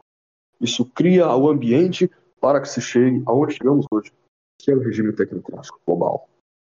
Um regime de domínio nivelador sobre todos, e em que, após cada um se separar da fonte pelo qual, exercendo seus deveres, tem sua dignidade, tem sua importância relativa, tem seu direito, tem sua capacidade de fazer sua voz ouvida, tem sua capacidade de ser respeitado, passando ao estágio de mero indivíduo, igual a todos os outros, independente de todos os outros, em uma busca incessante de, de algo que dê sentido à sua existência, sua existência isolada, sua existência individual,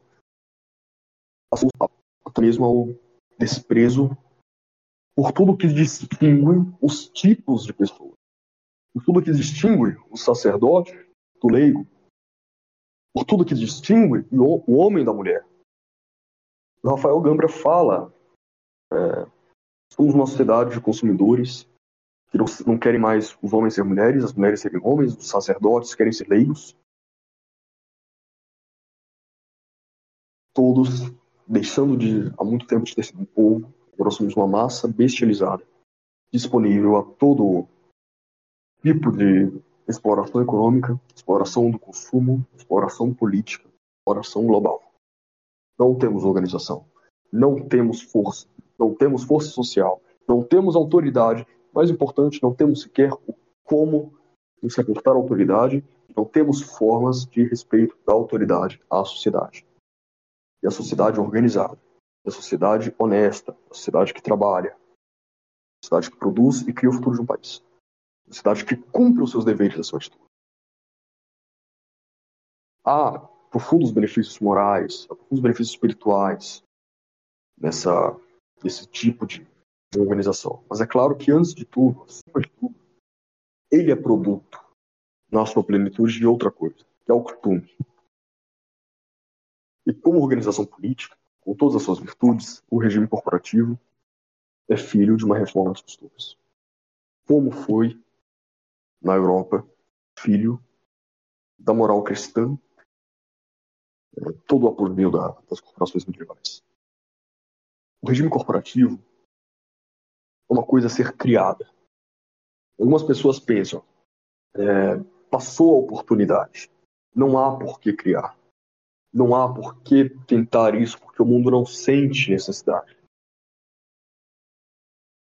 Isso é simples efeito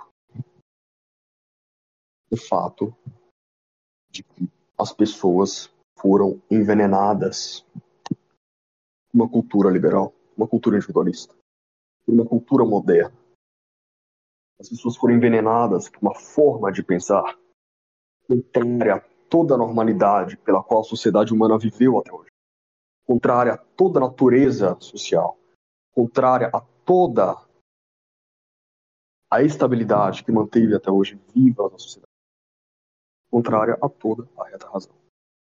A corporação é imposta, em primeiro lugar, por ser um vácuo que há no país.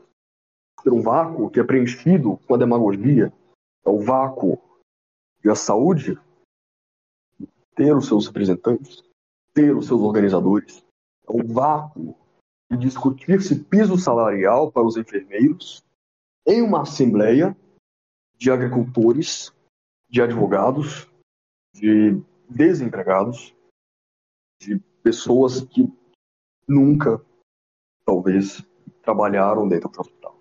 Em 90% dos casos mas que discutem o salário de um enfermeiro e põem sua discussão sobre não só os enfermeiros, mas sobre os donos do hospital, sobre todos que contribuem para a construção do hospital. Eu não estou falando aqui a favor ou contra o salarial de enfermeiros, não estou fazendo disso.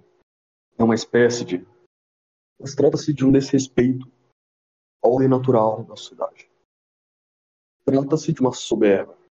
Trata-se de uma opressão do poder sobre todo o princípio de subsidiariedade. Dentro de um regime corporativo, as classes resolvem sobre si mesmas, sem a humilhação de um demagogo em Brasília, comprar votos de enfermeiros ou de donos de hospital, votando uma lei sobre a qual ele nunca, entende, nunca estudou, uma lei que ele não entende, e podendo prejudicar o funcionamento de um setor da vida nacional um setor que é saúde. O funcionamento de um setor que é real dentro da vida da nação, que todos reconhecemos que existe uma área da nação que dedica-se à saúde, e todos que trabalham na saúde sentem-se orgulhosos e sentem o espírito de trabalhar na saúde. Nós renunciamos a isso para deixar essas pessoas entregues à sorte de qualquer engravatado, entregues à sorte de qualquer demagogo, de qualquer comprador de votos. Para fazer os enfermeiros serem obrigados a ir no Instagram comentar posts de político é, sobre um assunto que é seu, sobre um assunto que não deveria estar em discussão engravatados de Brasil, por pessoas que estiveram no hospital, sem qualquer tema de captação da opinião e de captação de dados, como poderia ser dentro de uma corporação? Como poderia ser dentro de uma representação política corporativa. Mas há outros setores que contribuem para o salário, há outros setores que contribuem para a economia. E eles podem ser ouvidos para a determinação dos salários, para a determinação de regulamentações profissionais, regulamentações econômicas, regulamentações né, como funciona o serviço. Quando todos estão organizados, quando todos conversam entre si, quando todos, dentro de cada categoria, dentro da indústria, dentro da saúde, dentro da educação, conversam entre si, conversam seus mútuos interesses, depois conversam com outros setores, se chama de ordem. Ah, uma política estética uma política de harmonia, ou esplendor da ordem. O... A educação, por exemplo, no Brasil, e aqui estamos falando de um tema político. Tudo que falamos é político. Eu não gosto de abstração. Mas já, já vamos falar do, do magistério da igreja. A educação no Brasil ela vive de humilhação.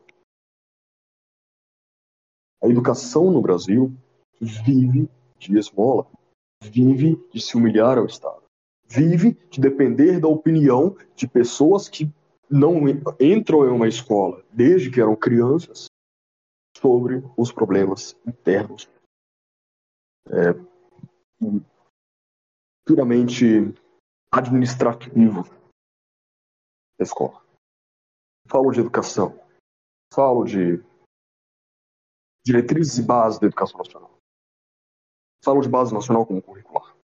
Falo de organização administrativa da escola.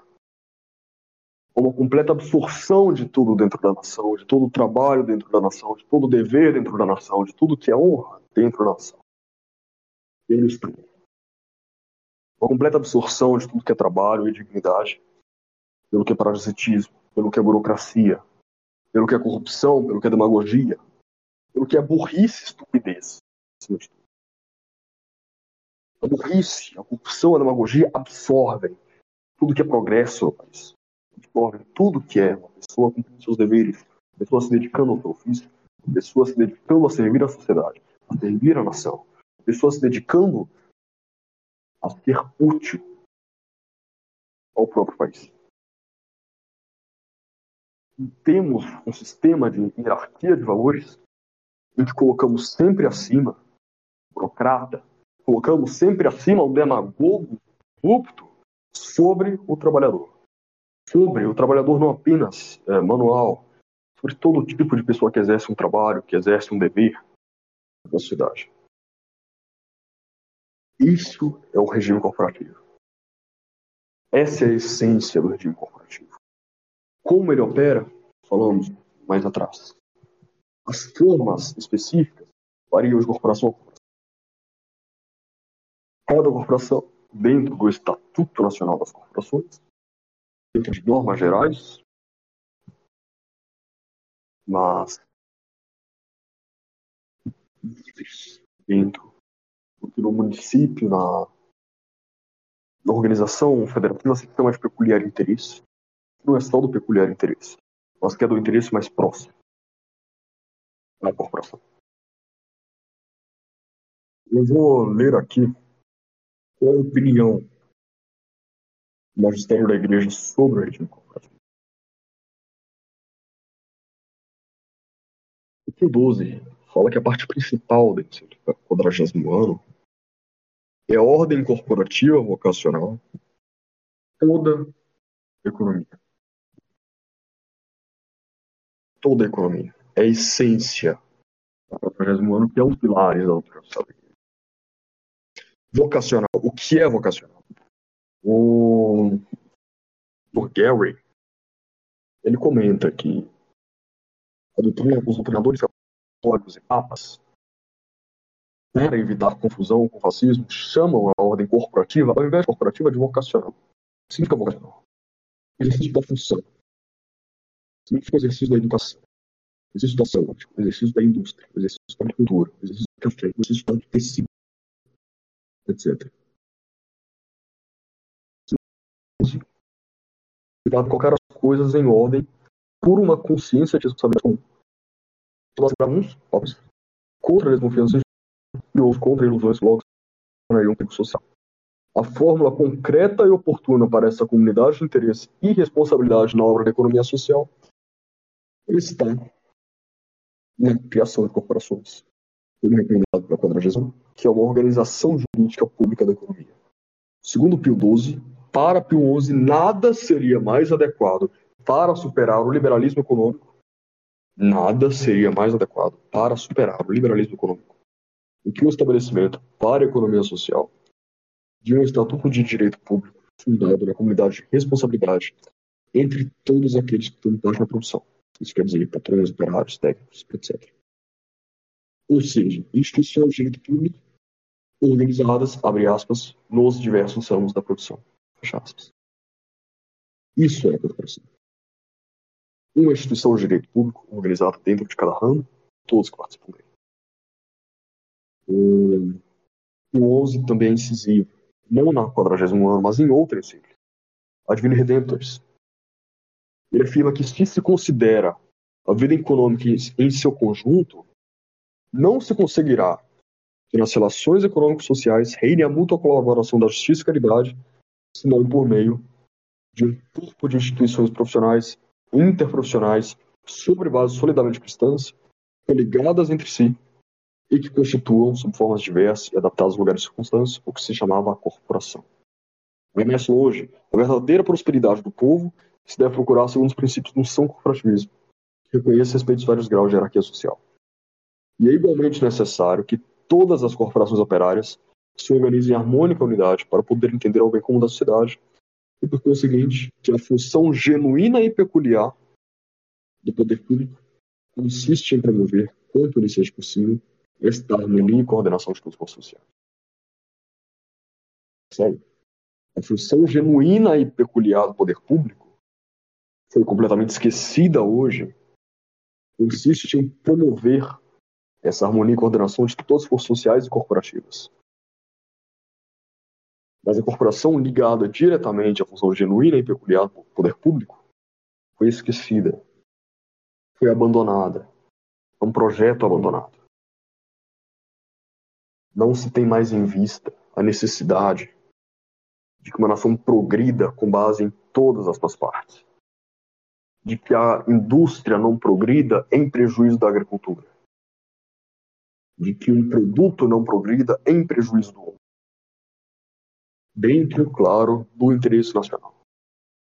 De que uma, um grupo econômico não tem uma força oculta desproporcional que vem justamente da falta de organização a descoberto, pública de todos os grupos, do debate franco de todos eles, e da garantia jurídica de todos eles, da posição clara de todos eles no tecido social e no tecido político.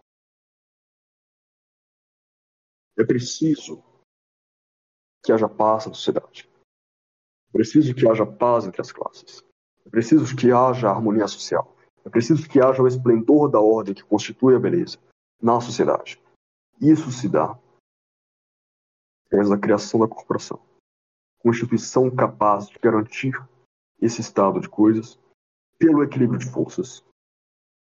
Que Miguel Herring dizia, não é equilíbrio de morte, de é, forças destruídas, exauridas, e por isso se equilibram, que não tem força para se desequilibrar. Que é um regime de conciliação.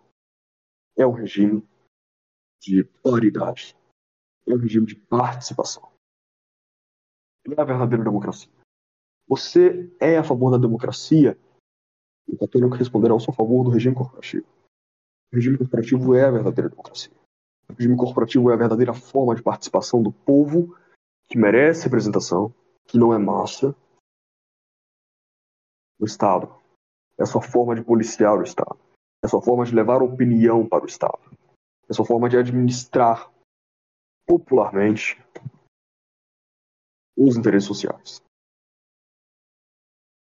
O Pio XI, no 40 ano, que é esse que a gente estou tanto até aqui, né?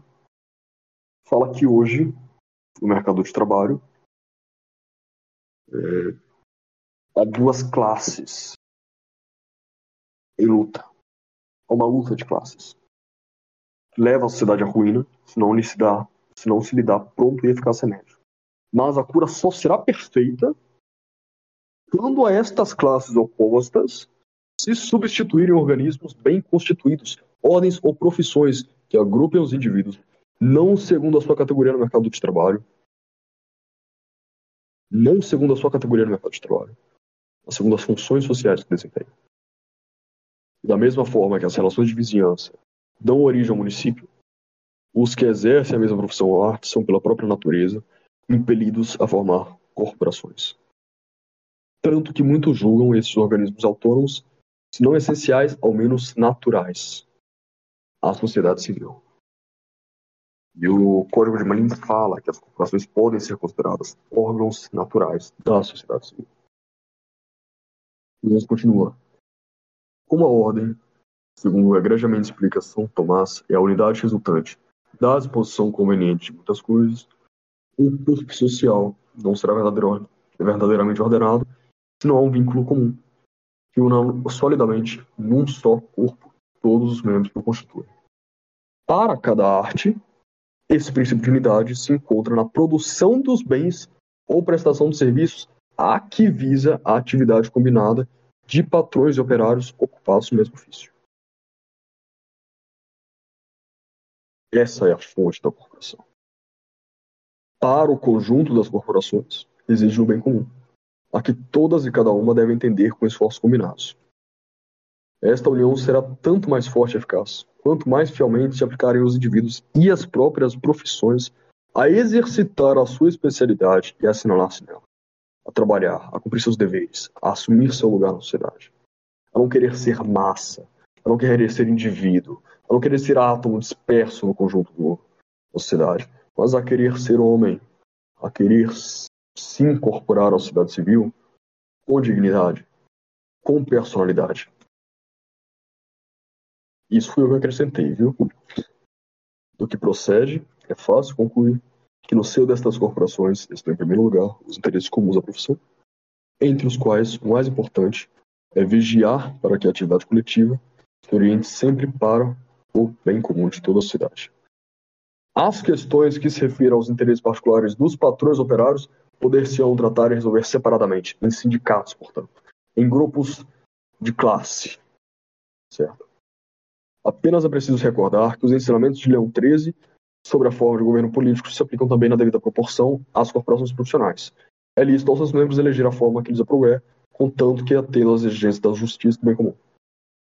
Proponham-se as associações livres, é, conforme a renovaram, sindicatos, já florescentes e que tão bons frutos produzem, abrir caminho, segundo os princípios da filosofia social cristã, a estas corporações mais vastas que falamos, e ponham todo o empenho, cada uma na medida de suas forças, em atingir este ideal. Em resumo, ponham todos os sindicatos o máximo empenho, na medida de suas forças, a produzir as corporações, mantendo elas suas liberdades, mantendo o sindicato na liberdade. E daí o Pio XI entra num, numa parte que é aquele, uma parte muito impopular, uma parte que envelheceu mal que as pessoas não gostam hoje. Uma parte que ele analisa o fascismo. Ele analisa o modelo sindical do fascismo. Ele analisa o modelo fascista de classe. Fala das corporações. As corporações são constituídas pelos representantes dos sindicatos dos operários e dos patrões pertencentes à mesma arte profissão, e como verdadeiros e próprios órgãos e instituições do Estado, dirigem e coordenam os sindicatos nas coisas de interesse comum, etc, etc. Basta refletir um pouco para ver as vantagens desta organização, embora apenas sumariamente indicada. A pacífica colaboração das classes, a repressão das organizações de violência socialistas, a moderadora de uma magistratura especial do trabalho. Mas devemos, contudo, dizer que não falta quem receie que o Estado substitua as livres atividades, em vez de se limitar ao necessário suficiente assistência ao auxílio. Que a organização sindical corporativa tem caráter excessivamente burocrático político, e que, não obstante as vantagens gerais assinadas, podem servir a particulares em tempos políticos mais que a operação início de uma ordem social melhor. Foi esquecido. Isso foi esquecido. Nós cremos que para conseguir este outro intento nobilíssimo, com benefício geral verdadeiro e duradouro, é necessário antes de tudo e sobretudo a benção de Deus. E depois a colaboração de todas as boas vontades. E em seguida fala do da atividade da Igreja Católica para orientar a doutrina e prática da criação dessas corporações. Incumbe, portanto, a Igreja par dessa obra. E apenas ainda assinar tudo que temos ensinado acerca da restauração e aperfeiçoamento da ordem social, de modo nenhum poderá realizar-se sem a reforma dos costumes como até a própria história eloquentemente demonstra. Pio X, em breve é o Conde Medolago Albani, em 1904, defende a criação das corporações. Bento XV, em carta ao cardeal Gaspar, é, em 1915, defende a criação das corporações. O modelo corporativo não é apenas uma criação mental. Ele se relaciona com a ordem natural das coisas, como falamos lá no começo desse podcast. Ele se relaciona com a forma como os indivíduos cumprem seus deveres, como os indivíduos se santificam, como os indivíduos devem viver em sociedade, como os indivíduos devem exercitar a sua virtude, como o indivíduo deve concorrer para o bem comum, deve participar como ser livre para a criação do bem comum, deve ter tomar parte ativa na construção da ordem social e deve ter direito a uma ordem social que o respeite como pessoa livre, que o respeite como pessoa digna. E não como número, não como massa, não como sujeito à exploração, e não como sujeito qualquer idiota a parecer e determinar suas crianças vão virar transexuais. Por exemplo. Esse é o regime corporativo. Esse é o ideal econômico da igreja. Muitos falam distributismo, distributismo é o modelo econômico da igreja. Mas a forma de governo econômico da igreja é o cooperativismo. O modelo social da igreja é o distributismo é filho da ordem corporativa. O distributismo é desenvolvido pelo corporativismo, ao menos garantido pelo regime corporativo. Um e outro são uma mesma coisa, dentro da doutrina social da igreja. Um e outro estão ligados. E não adianta falar ah, distributismo é o modelo econômico da igreja. Se esquece a forma efetiva de aplicação que o distributismo teve na história e a forma efetiva que a igreja vê para o governo econômico da sociedade. A chave de fecho de toda a ordem econômica e toda a ordem social, que é a profissão, que é a profissão organizada, dentro da constituição essencial da sociedade. A família, o município e a profissão. Então, muito do que eu pretendia falar já foi falado pelo Matheus muito melhor do que eu ia falar, né? Mas mesmo assim vou fazer algumas considerações aí sobre a mais até de ordem histórica, né, sobre a doutrina social da igreja e o corporativismo, né? E que é um dos pilares, né? Pô, embora muita gente hoje não saiba, o corporativismo é um dos pilares da, da doutrina social da igreja que, que preconiza o, o corporativismo, né? E sempre, desde o século XIX, preconiza, né? E, e nas últimas décadas não tem aparecido o nome corporativismo nas encíclicas papais, mas a ideia corporativista ainda é defendida. Embora de forma mais tímida do que foi por, por papas como Pio XI e Pio XII. Né? Mas então, segundo os ensinamentos da doutrina social da Igreja, a ação das pessoas por um lado e do Estado por outro não são de modo algum bastante suficientes para constituir a ordem social. É indispensável entre as pessoas e o Estado o tecido institucional dos grupos naturais, dos corpos intermediários ou associações intermédias, de que o Estado é o coroamento e a síntese. O Estado não é um corpo intermédio, né, um corpo intermediário, grupo natural, mas ele é o coroamento e a síntese desses grupos. E onde e quando faltou esse tecido social e orgânico e vivo de municípios, de grêmios, de sindicatos, de colégios, etc., produziu-se sempre a falta de defesa das pessoas e o crescimento excessivo do aparelhamento do Estado, que acabou por absorver a sociedade. É, é esse o verdadeiro sentido, companheiro, desculpa te interromper, da frase famosa de Pio XI. O liberalismo preparou o caminho ao comunismo.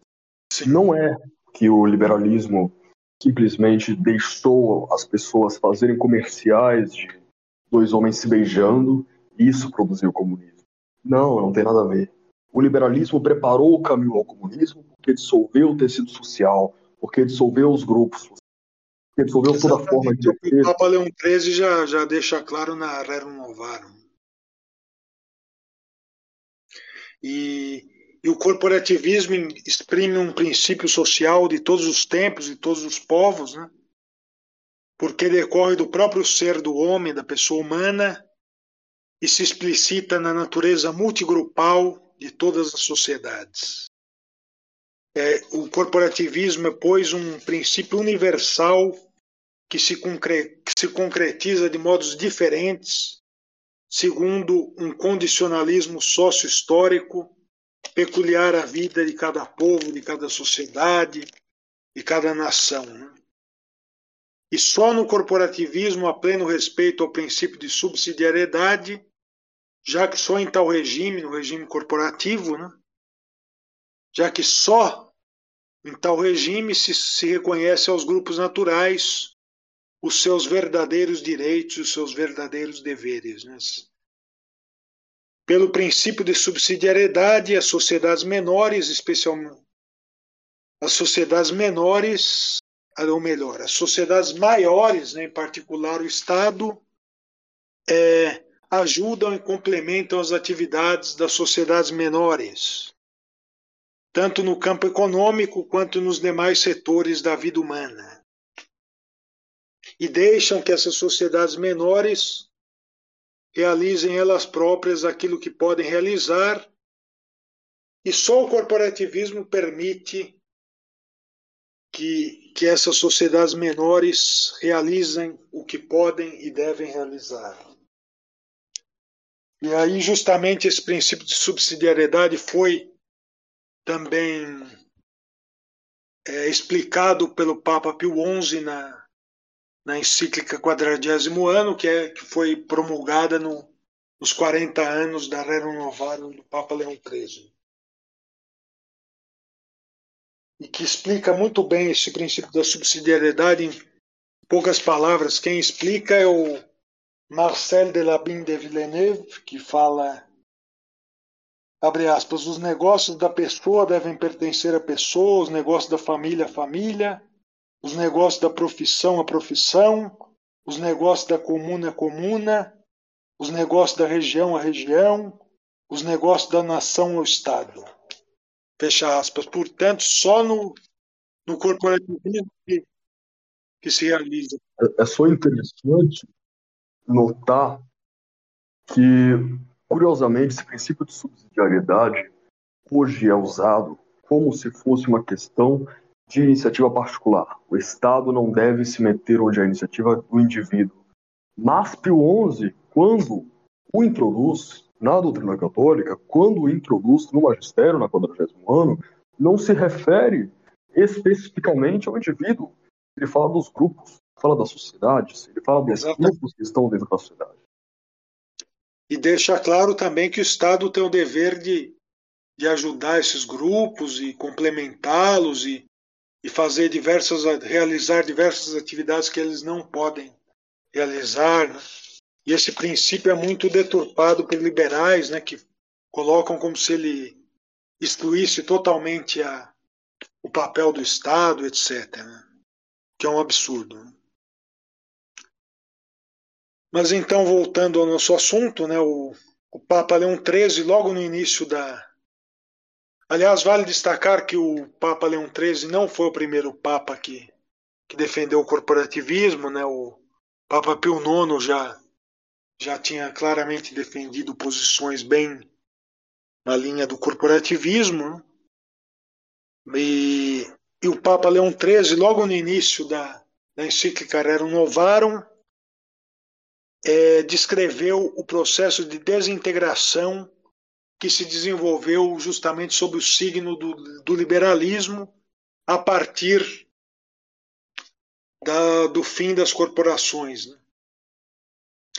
Ele fala que o século passado, no caso o século XVIII, né, destruiu sem a substituir por coisa alguma as corporações antigas, que eram uma proteção para os trabalhadores, né?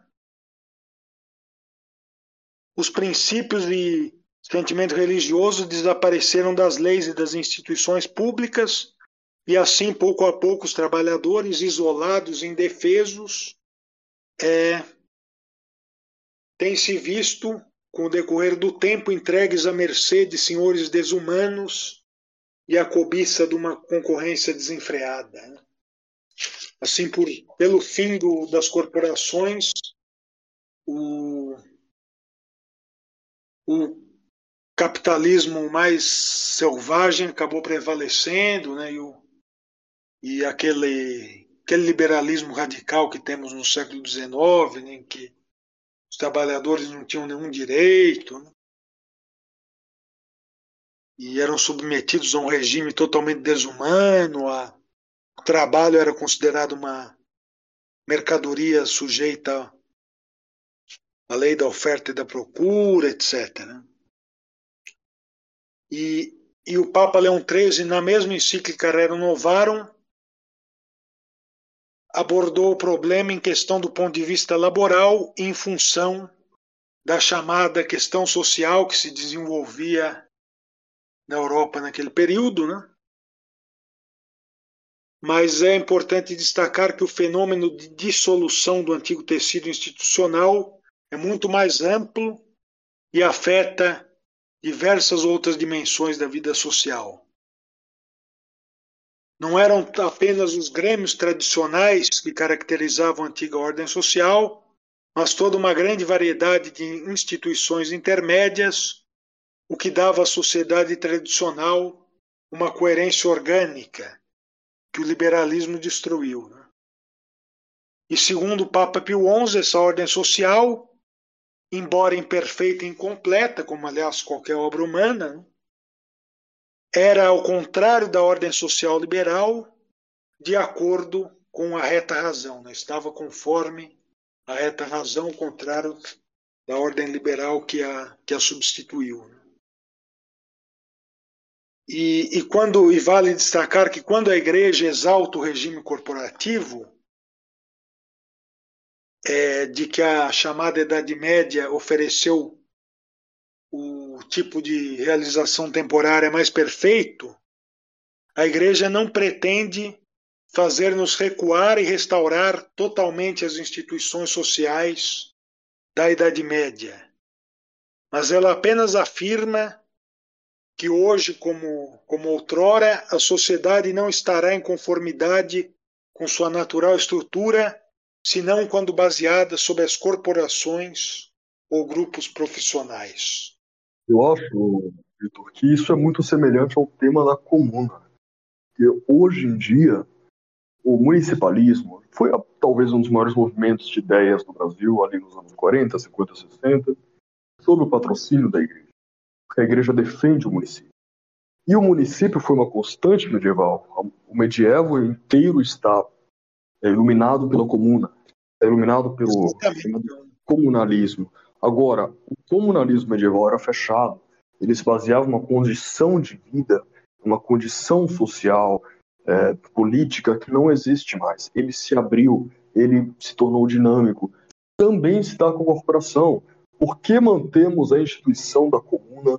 Por que achamos tão incrível a instituição da comuna e achamos que ela é como disse o Alexandre Herculano, a mais bela é, instituição legada a nós para o mundo antigo, mas achamos que a corporação ficou no passado. Mas achamos que a corporação já não tem mais espaço, justamente porque o, o mundo agora é dinâmico, o mundo agora é aberto.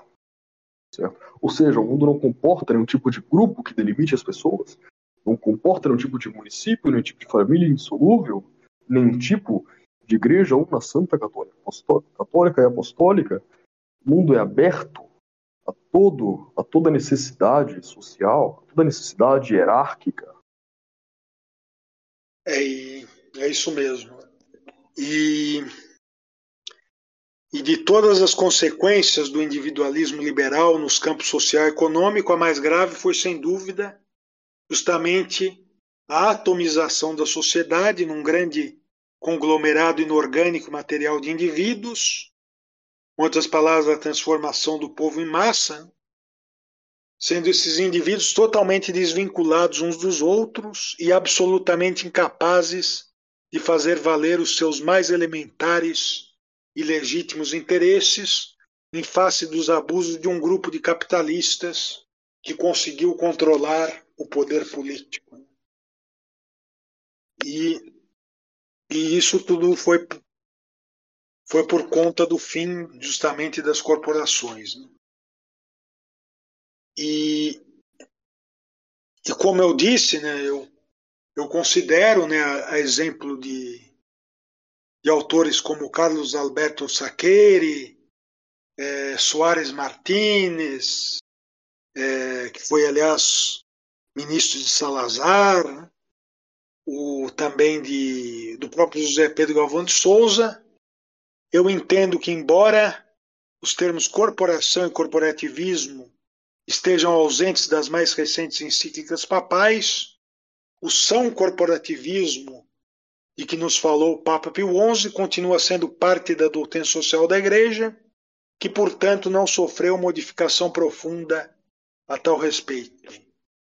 E, aliás, sobre a, o corporativismo na encíclica Mater et Magistra, de João 23, tem um livro muito interessante do professor José Pedro Galvão de Souza, né, mostrando que o. Que Eu não essa... me impressionaria com o magistério conciliar ter se alterado no quesito corporativo, como se alterou em tantos quesitos. Mas o impressionante é que ele não se alterou. O impressionante é que ele se manteve. E apesar de menos explícito, em João Paulo II, vemos muitas vezes as ideias corporativas, como vemos de forma muito plena na matéria de imagens. O Vitor citou aí esse livro sensacional que todo católico deve ler talvez seja a melhor introdução ao corporativismo que já foi publicada. O livro do Galvão. Sim, sem dúvida. É um livro, uma excelente introdução ao corporativismo. E a organização profissional da economia, na verdade, é a tese central da doutrina cristã católica na ordem econômica, né? e com ela se superam e retificam tanto os erros do liberalismo atomizador quanto aqueles dos estatismos coletivistas e massificantes. E a história da autêntica doutrina corporativa evidencia que esta pertence à tradição constante do pensamento social católico. Isto se dá não porque tenha sido revelada ou porque constitua um artigo de fé, mas sim porque se constitui numa aplicação direta do princípio de subsidiariedade, do qual já falei aqui há pouco. Né? Da própria concepção social. E, e o ordenamento profissional por ramos de produção tem sido uma tese permanente de toda a elaboração da doutrina católica, né, da doutrina pontifícia, desde o Papa Leão XIII até hoje. E Carlos Alberto Saqueira escreveu isso nos anos 70 e isso é válido até hoje. Né? E fez essa afirmação de que, de que o ordenamento profissional é uma tese permanente de toda a elaboração da doutrina pontifícia desde o Papa Leão XIII. E a encíclica Quadragésimo Ano, já várias vezes citada, né, de Pio XI, é o documento central e fundamental dessa matéria, né, em que são expostos os princípios arquitetônicos da ordem socioeconômica segundo os valores cristãos, segundo os princípios da doutrina social da Igreja. Né. E esse documento, além de salientar o princípio de subsidiariedade, expõe tudo aquilo que se refere à ordem profissional corporativa e de que forma devem se integrar no seio do mesmo ramo de produção os sindicatos de trabalhadores e as organizações, as uniões patronais. Né? E por, posteriormente, na encíclica Divini Redemptoris, né, dirigida contra o comunismo, né, que é uma encíclica de 1937, né, que também e na mesma época em que ele condenou também o nazismo na Mitbrennender Sorge, é, o Papa Pio XI volta a defender o corporativismo, né, o que ele chama de, de são corporativismo, né, e fala, ressalta que a verdadeira prosperidade do povo se deve procurar segundo os princípios de um são corporativismo que reconheça e respeite os vários graus e respeite os vários graus da hierarquia social. E também afirma que é igualmente necessário que todas as corporações operárias se organizem em harmônica unidade para poder entender ao bem comum da sociedade e, por e que, por conseguinte, a função genuína e peculiar do poder público consiste em promover, quanto lhe seja possível, esta harmonia e coordenação de todas as forças sociais. Fecha aspas. E depois de Pio XI, o seu sucessor, né, o Papa Pio XII, seguiu defendendo os mesmos princípios e proclamou, inclusive, que a ordem profissional se constitui num dos princípios centrais da economia, segundo os princípios da doutrina social da Igreja.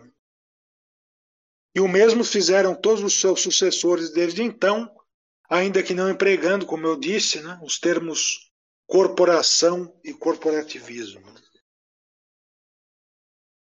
E, e aí temos até o, o, o Papa, o mesmo Papa Pio XII, né, no, em 31 de janeiro de 52, em discurso dirigido aos membros da União Cristã de Empreendedores Dirigentes da Itália, né, afirmou é, que muitos davam grande destaque a uma afirmação absolutamente acessória do Papa Pio XI na encíclica Quadragésimo Ano sobre eventuais modificações jurídicas nas relações entre trabalhadores e patrões, enquanto deixavam passar, mais ou menos sob silêncio, a parte mais importante dessa encíclica, que na verdade contém um programa, que é a ideia da ordem corporativa profissional de toda a economia.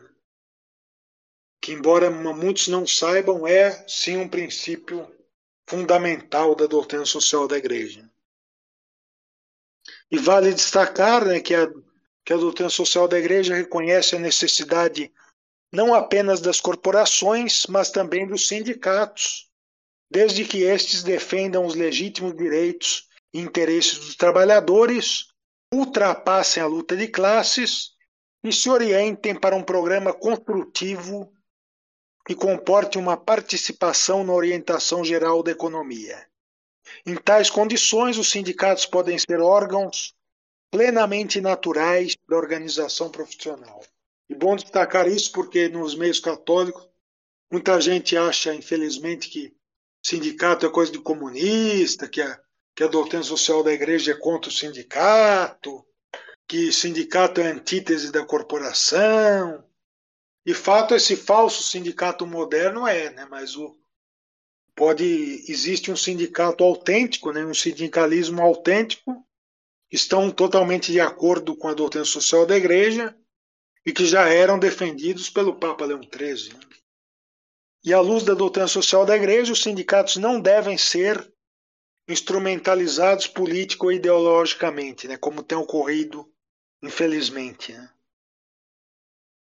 Ele, e Papa Pio XII assinala né, que, eles, que os sindicatos devem se manter dentro dos limites do seu escopo essencial, que é aquele de representar e defender os direitos dos trabalhadores nos contratos de trabalho. E aí, como, como frisou o Papa João Paulo II na encíclica Laborem Exercens, que, que claramente também é defendido corporativismo, a atividade dos sindicatos entra indubitavelmente no campo da política, entendida, com, entendida política como uma prudente solicitude pelo bem comum. Mas, ao mesmo tempo, o papel dos sindicatos não é o de fazer política no sentido que hoje normalmente se tem dado a essa expressão. Na verdade, os sindicatos não têm caráter de partidos políticos, em disputa pelo poder e jamais deveriam estar submetidos às decisões dos partidos políticos ou mesmo manter com estes ligações muito estreitas. E se assumem esse caráter, eles perdem facilmente o contato com aquilo que constitui seu papel específico, isto é, com a garantia dos justos direitos dos homens do trabalho no quadro do bem comum de toda a sociedade. E aí, só para encerrar, né, eu gostaria de falar um pouco sobre o, o corporativismo na Europa, né, no, no século XX. Né? Vou falar brevemente, até porque já, já, já vai, já está indo, já está muito extenso esse podcast, né? esse episódio. O Estado corporativo moderno tem a sua expressão teórica inaugural na Carta da Liberdade de Carnaro, em italiano Carta della Libertà del Carnaro, que foi redigida por Gabriele D'Annunzio e Alceste de Ambris.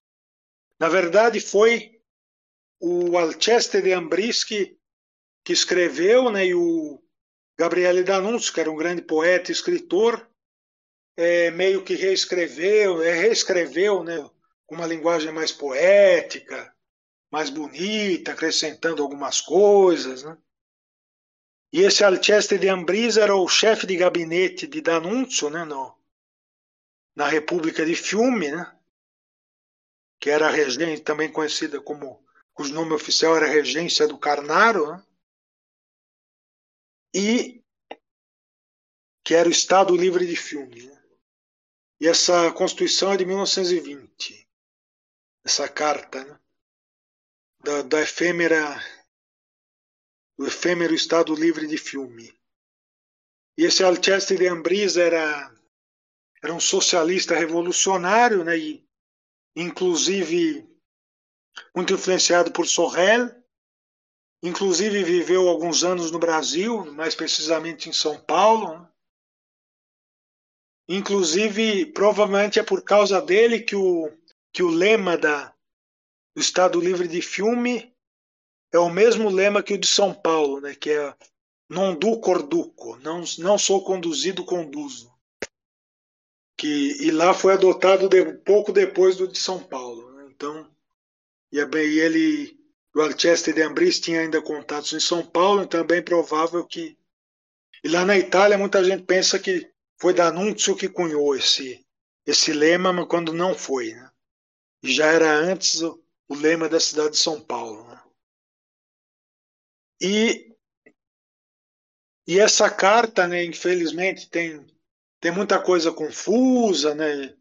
influência socialista, também positivista, né? mas também tem muitos, muitos pontos que estão de acordo com a doutrina social da igreja.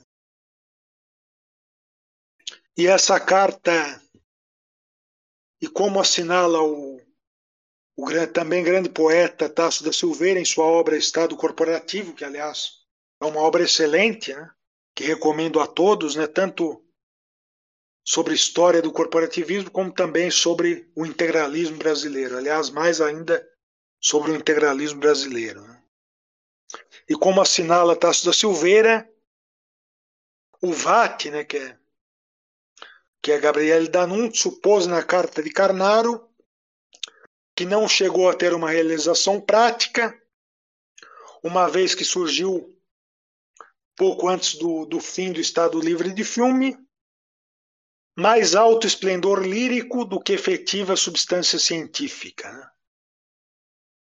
Mas, apesar disso, na carta de Carnaro, que mereceria nossa mais atenta consideração, ainda que fosse apenas um simples canto inaugural, apenas por isso e pelo ardente frêmito de entusiasmo criador que a percorre, há princípios positivos e fecundos. Isso é inegável. Né? Ela tem, como eu disse, vários erros de origem socialista, né, desse pensamento do, do Alceste de Ambris, que era um socialista revolucionário, discípulo Sorrel, mas também tem muita coisa de válido, permanente, fecundo. Né? E como salienta o autor espanhol Antônio Alnos Pérez, a teoria do Estado corporativo, em seu princípio fundamental, já está concretizada no artigo 3 da Carta de Carnaro, de acordo com o qual a regência de Carnaro é um regime eleito pelo povo, tendo por fundamento a força do trabalho produtivo e por sistemas e por sistemas mais amplas e variadas formas de autonomia. E em abril de 1926, quase seis anos após a promulgação da Carta de Carnaro, e quatro anos depois da ascensão de Mussolini ao poder, que esse ano completa 100 anos, né, foi promulgada na Itália né, a lei sobre a disciplina jurídica das relações do trabalho, em que ainda não aparece o termo corporação, mas que já tá, já vai, já é corporativa, né, já tem muito de corporativo. E um ano mais tarde, né, em 21 de abril de 1927, surge a famosa Carta del Lavoro, Carta do Trabalho, que finalmente realmente institui o Estado corporativo italiano. E aliás é interessante que, nessa, que essa Carta del Lavoro já consagra o princípio de subsidiariedade antes mesmo do, do Papa Pio XI ter falado sobre ele na quadragésimo ano. Né?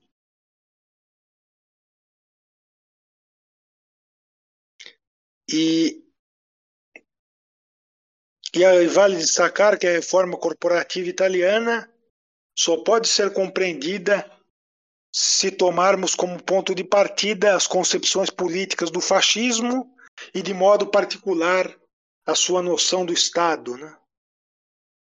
E o Estado fascista, ao contrário, por exemplo, do, do Estado integral, do Estado integralista, é um Estado totalitário que possui um fim em si mesmo, e nele, ao contrário do que ocorre no Estado integral, no Estado integralista, a organização corporativa é um verdadeiro órgão do Estado. Né? As corporações são criadas pelo Estado e são órgãos do Estado, né?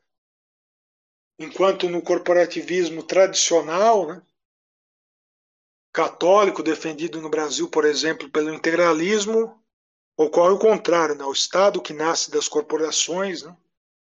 E algo de, de baixo para cima e não de cima para baixo, como no, no Estado fascista. Né? E apesar de alguns pontos positivos que devem ser reconhecidos, aliás, e não poucos pontos positivos que foram inclusive reconhecidos pelo Papa Pio XI, o fascismo, infelizmente,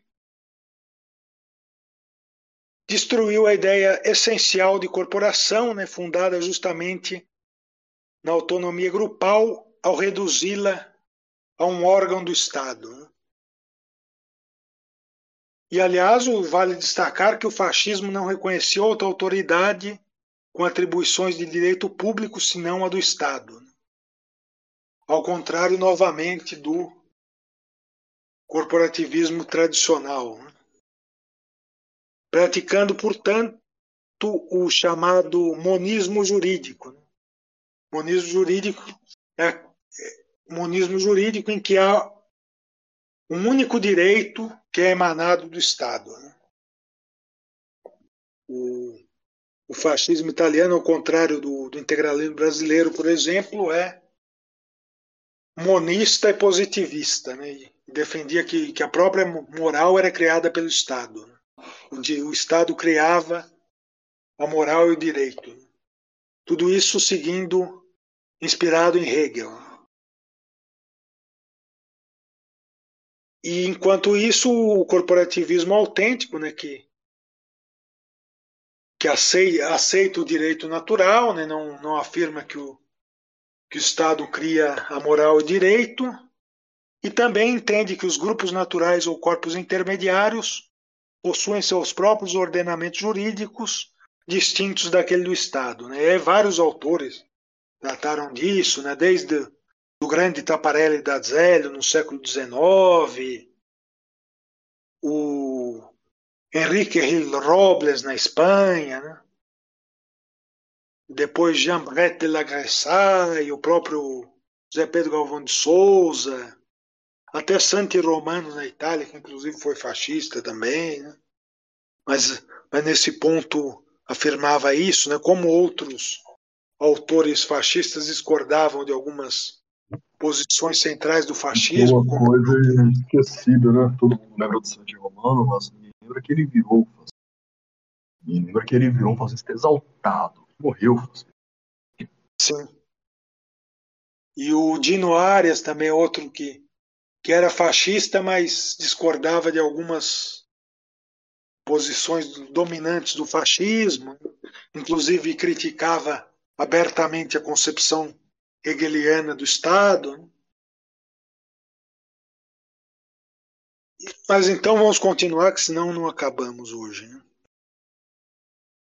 É, na Áustria, né, a Constituição promulgada por Dolfus em maio de 34, né, de forte inspiração cristã e também diferente da distante da, das realizações de Mussolini e de Hitler, principalmente das de Hitler, né, no que respeita à concepção religiosa da vida, né,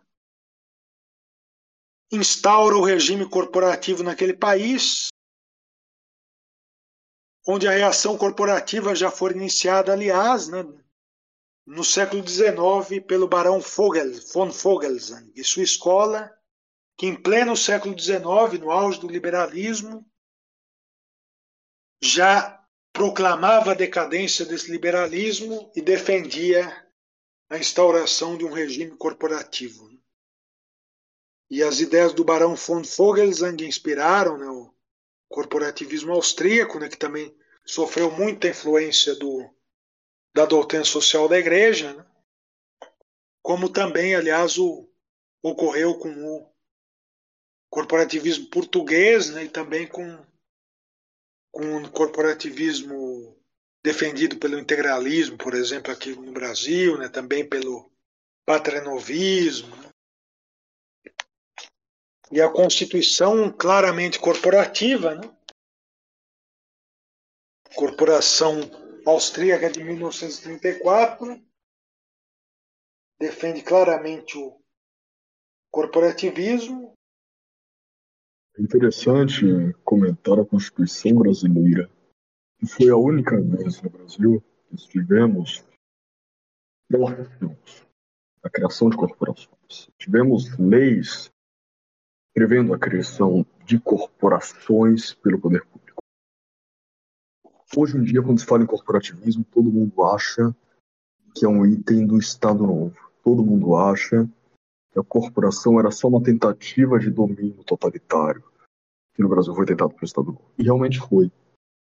Realmente a corporação do Estado Novo era criada, no artigo 61, pelo Estado, deliberadamente por pura vontade privada do Estado, criar uma corporação. Determinava a criação, função unicamente de regulamentação do setor econômico, sem qualquer tipo de corporação.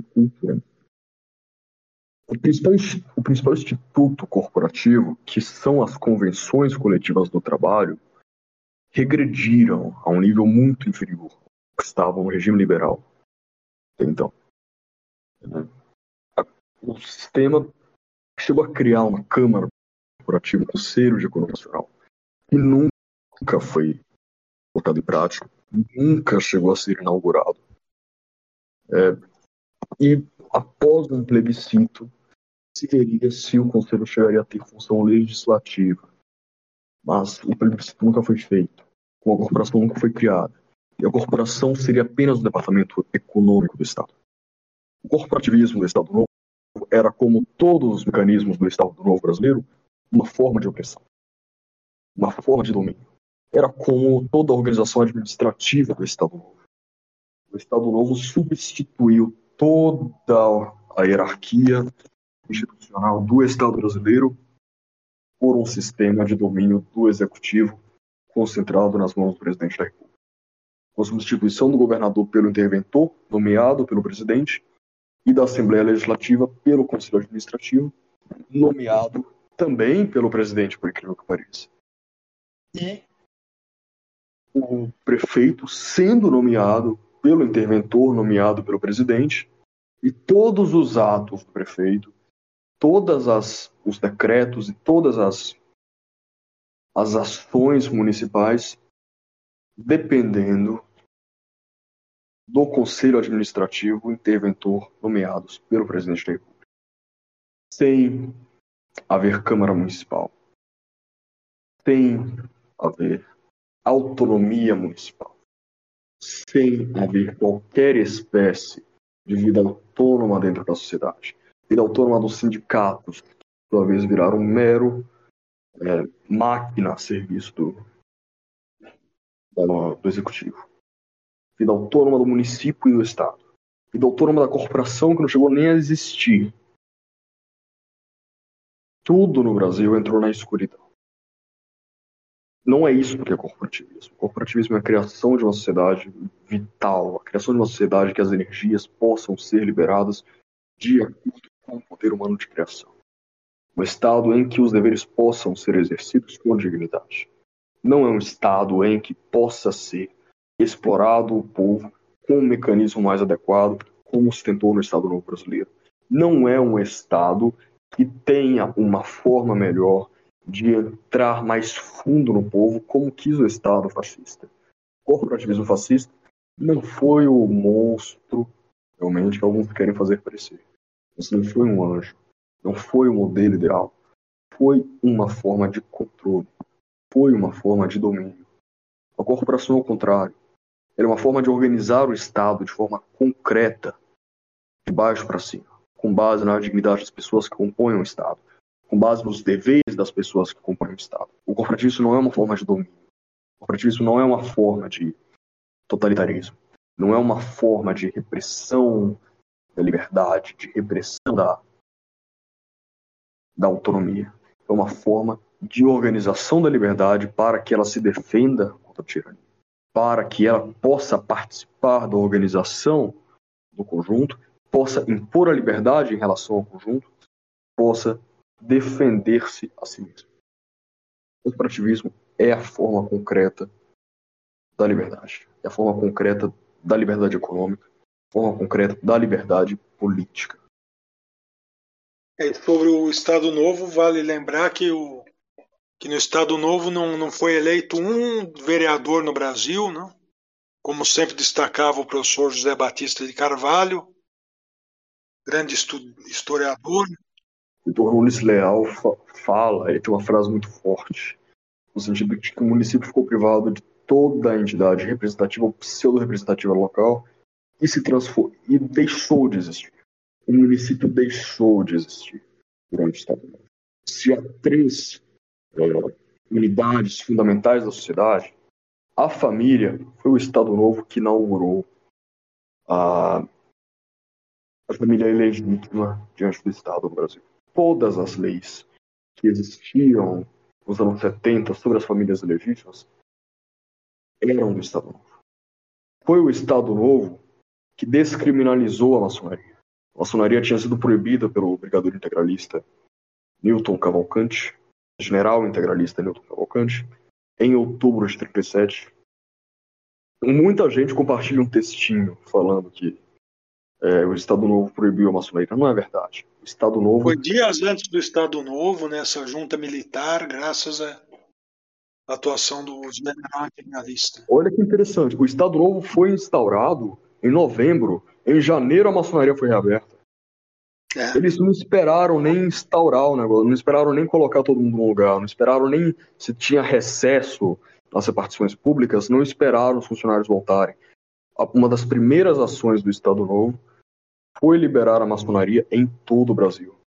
É. Tanto que o, o, irmão de Vargas entrou na maçonaria já como mestre, em pleno é. Estado Novo. Sim. E a família foi dissolvida, tradição brasileira foi dissolvida, o município brasileiro não foi só dissolvido, ele foi destruído. Ele deixou de existir. Tanto que quando o movimento municipalista voltou, ele foi criado, na verdade, ele foi criado em reação, e é uma história que não é conhecida mais hoje, esse movimento municipalista da época. Foi criado em reação ao que eles chamavam de destruição do município, de um período que o município deixou de existir. E o sindicato, ele também deixou de existir. Ele virou um departamento do Estado.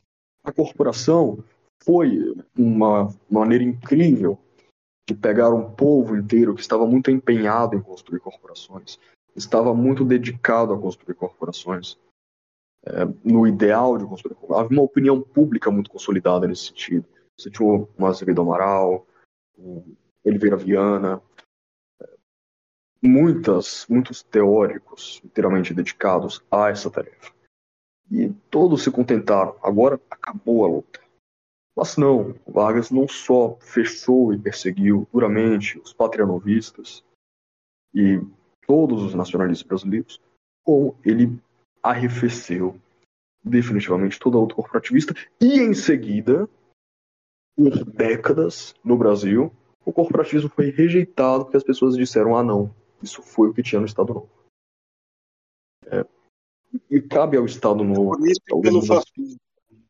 E aí vale destacar também que a, que a própria Constituição de 37 não foi realizada, né? e isso foi até um dos motivos que levaram Francisco Campos depois a romper com o Estado Novo e com Vargas. Aí virou liberal. É, e aí virou liberal. Eu não sei se vocês conhecem a história do, da instauração do Estado Novo. Segundo Oswaldo Aranha, é, que na época era embaixador do Brasil em Washington, ele recebeu ordens diretamente de Roosevelt no dia 1 de novembro de 37, determinando o fechamento da IB é, após a marcha dos 50 mil. E a criação. A IB, para quem não sabe, é a Ação Integralista Brasileira terminando o fechamento do integralismo.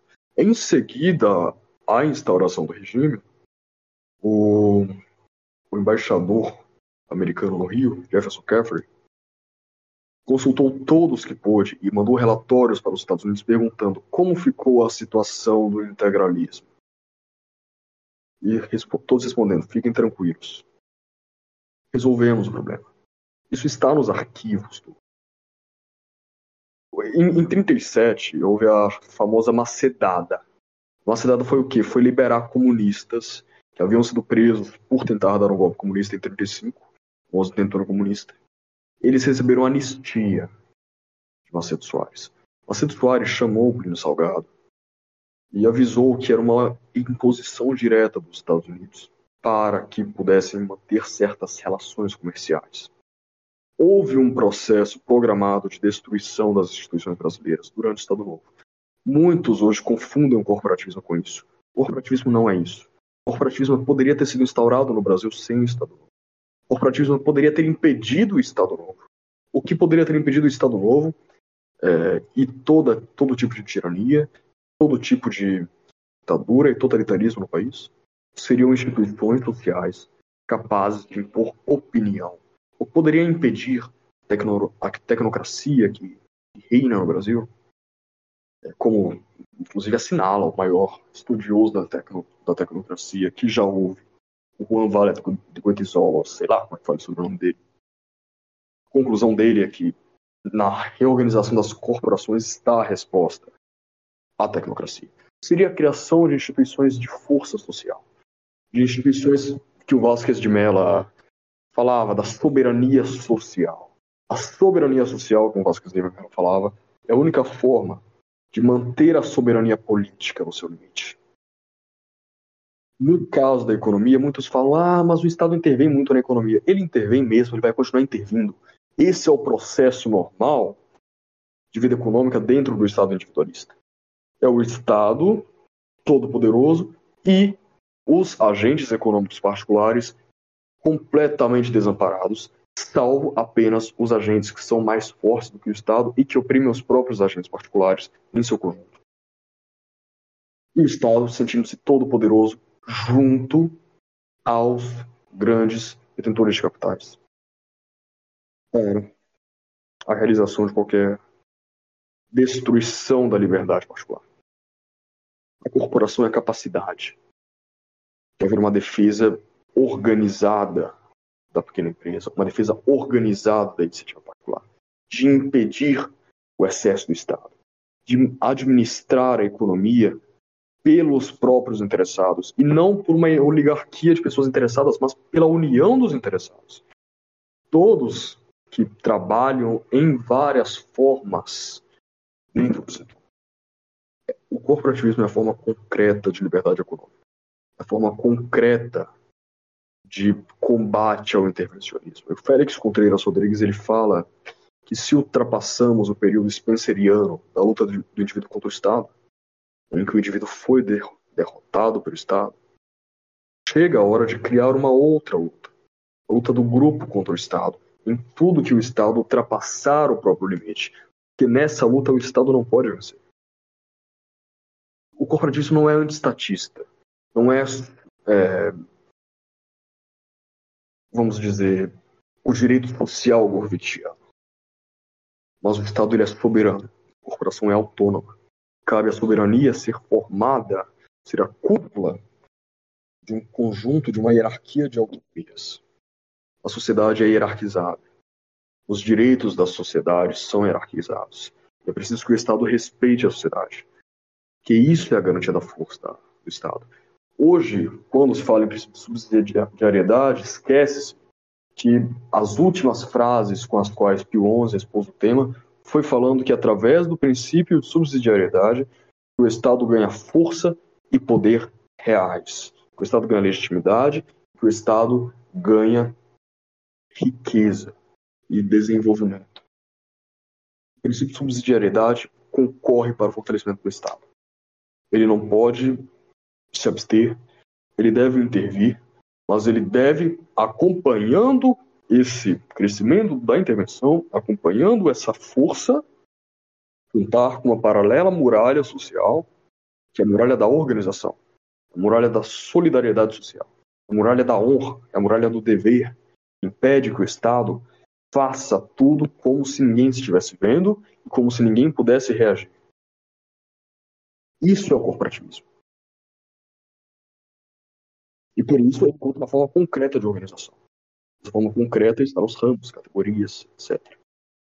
Considerando aí o que foi dito em relação à, à situação brasileira, né? Porque do século XX para cá, né, foram desenvolvidas aí iniciativas, né, é, políticas, intelectuais que seguem a orientação da doutrina social da igreja ou buscavam seguir né? Aí temos os exemplos citados, por exemplo, o a patrionovismo, o movimento integralista, é, creio que também o solidarismo, né? E isso, sobretudo, aí na primeira parte do século XX, né? aí mais ou menos até os anos 50, 40. E do, da metade do século XX para cá e do nosso século, né? Na, a partir né, daí da República Nova, eu pelo menos eu vejo assim, há certo vácuo no que diz respeito a iniciativas nesse sentido, né, que tratam, que tratam, né, que tragam a questão da, do corporativismo à realidade política brasileira. Como é que vocês veem essa questão e em relação a medidas aí concretas, né, no que diz respeito a é, porque eu vejo, né, e eu acredito que seja algo bem claro que a questão do corporativismo pode ser vista como uma espécie de restauração de, do que havia antes né, do, das revoluções liberais, né? uma espécie de modo reacionário de trazer instituições que funcionavam muito bem e permitiam um melhor organismo, organismo social. Como vocês veem essas questões aí? Essas questões você se refere a qual parte especificamente da sua consideração? Tanto no que diz respeito a, a modelos né, a iniciativas hoje em relação a, ao corporativismo, como a evolução aí política natural né, da política brasileira em essa medida. O... Eu vou, Vitor, vou tomar o seu espaço para responder essa, essas considerações. Em primeiro lugar, o ouvinte já deve ter percebido que a gente, eu e o Vitor, somos integralistas. Nós dois somos da Frente Integralista Brasileira. Feito quem pensa de forma contrária. Muitas vezes o que há no meio é um preconceito e um completo desconhecimento do assunto e uma leitura completamente viciada, sem fundamento, falsa e mentirosa da questão. É, em textos e análises que circulam pela internet. Nós somos integralistas. Eu e o Vitor. Nossa, o integralismo é corporativo. E para que fique claro. Segunda coisa, sobre a pós o que o Guilherme chamou de República Nova, o que hoje talvez se chame de era populista, que é o que ele quis dizer. O... Houve um arrefecimento de massas, com certeza. Mas houve um levantamento intelectual. O corporativismo nos anos 30 era uma intuição, era um novo problema que era ventilado. Era, em muito sentido, uma importação. Pessoas aderiam porque estava funcionando lá fora. É que nem os Estados Unidos fazem qualquer besteira, todo mundo quer copiar. Nos Estados Unidos, no, nos anos 30, o corporativismo foi um produto de importação para várias pessoas, para várias foi uma descoberta nova, e era, enfim, um horizonte a ser percorrido. Uma nova luz que deveria ser analisada. Mas isso mudou. As realidades começaram a ser analisadas. Os autores começaram a se desenvolver. A ideia começou a amadurecer. E chegou uma maturidade muito grande. Pensamento corporativista brasileiro. Intelectualmente. Em questão de elite. Temos como talvez os principais expoentes do corporativismo no Brasil Oliveira Viana e Galvão Souza. Oliveira Viana, em 52, publicou seu último livro, que é um livro extraordinário. Talvez seja o melhor e mais original livro que já tenha sido publicado é, como contribuição para o corporativismo no Brasil. Talvez não, talvez foi descabido. É. Problemas de organização e problemas de direção. Ele analisa profundamente, ele analisa profundamente por que o Brasil precisa da corporação e como o Brasil pode criar. E ele vai na linha de um outro autor que já tinha amadurecido a ideia antes, Manuel Lubambo, que hoje alguns conhecem, mas é quase totalmente desconhecido, e os que conhecem só levam em conta, como sempre, que ele fala de liberdade, que ele fala de, de combate ao socialismo, de combate ao estatismo, mas não levam em conta que um dos capítulos do livro mais famoso dele é de corporativismo. E é uma contribuição importantíssima para o corporativismo no Brasil. E o Galvão de Souza, que amadureceu profundamente a ideia no Brasil. Tem aquele Política e Teoria do Estado, que é um livro fenomenal. Como também fala do assunto, tem vários outros mas principalmente Política e Teoria do Estado.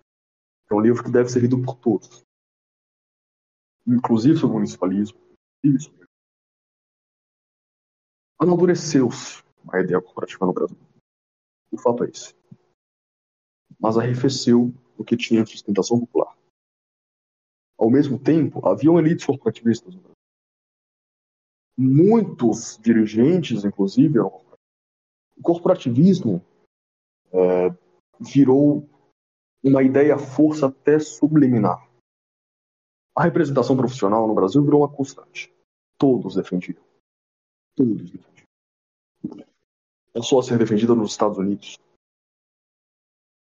Foi objeto de vários projetos na Câmara e um projeto é muito interessante, foi feito justamente por Galvão de Souza, junto com Gofredo Teri Júnior, Alfredo Buzard e alguns outros.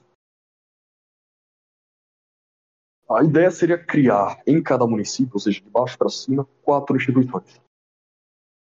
Vejam como isso é o que a gente está falando até agora. É uma forma particular, é uma forma que eles pensaram de aplicar. A gente vai falar sobre isso daqui a pouco. Mas, enfim, a forma seria a criação em cada município quatro instituições: instituição desportiva, instituição cultural, instituição doméstica, instituição cultural, instituição doméstica, instituição econômica, instituição profissional. Na econômica, patrões. Na profissional, é, trabalhadores, de forma geral na doméstica, famílias, na cultural, esporte, cultura, etc, etc. São aí quatro funções.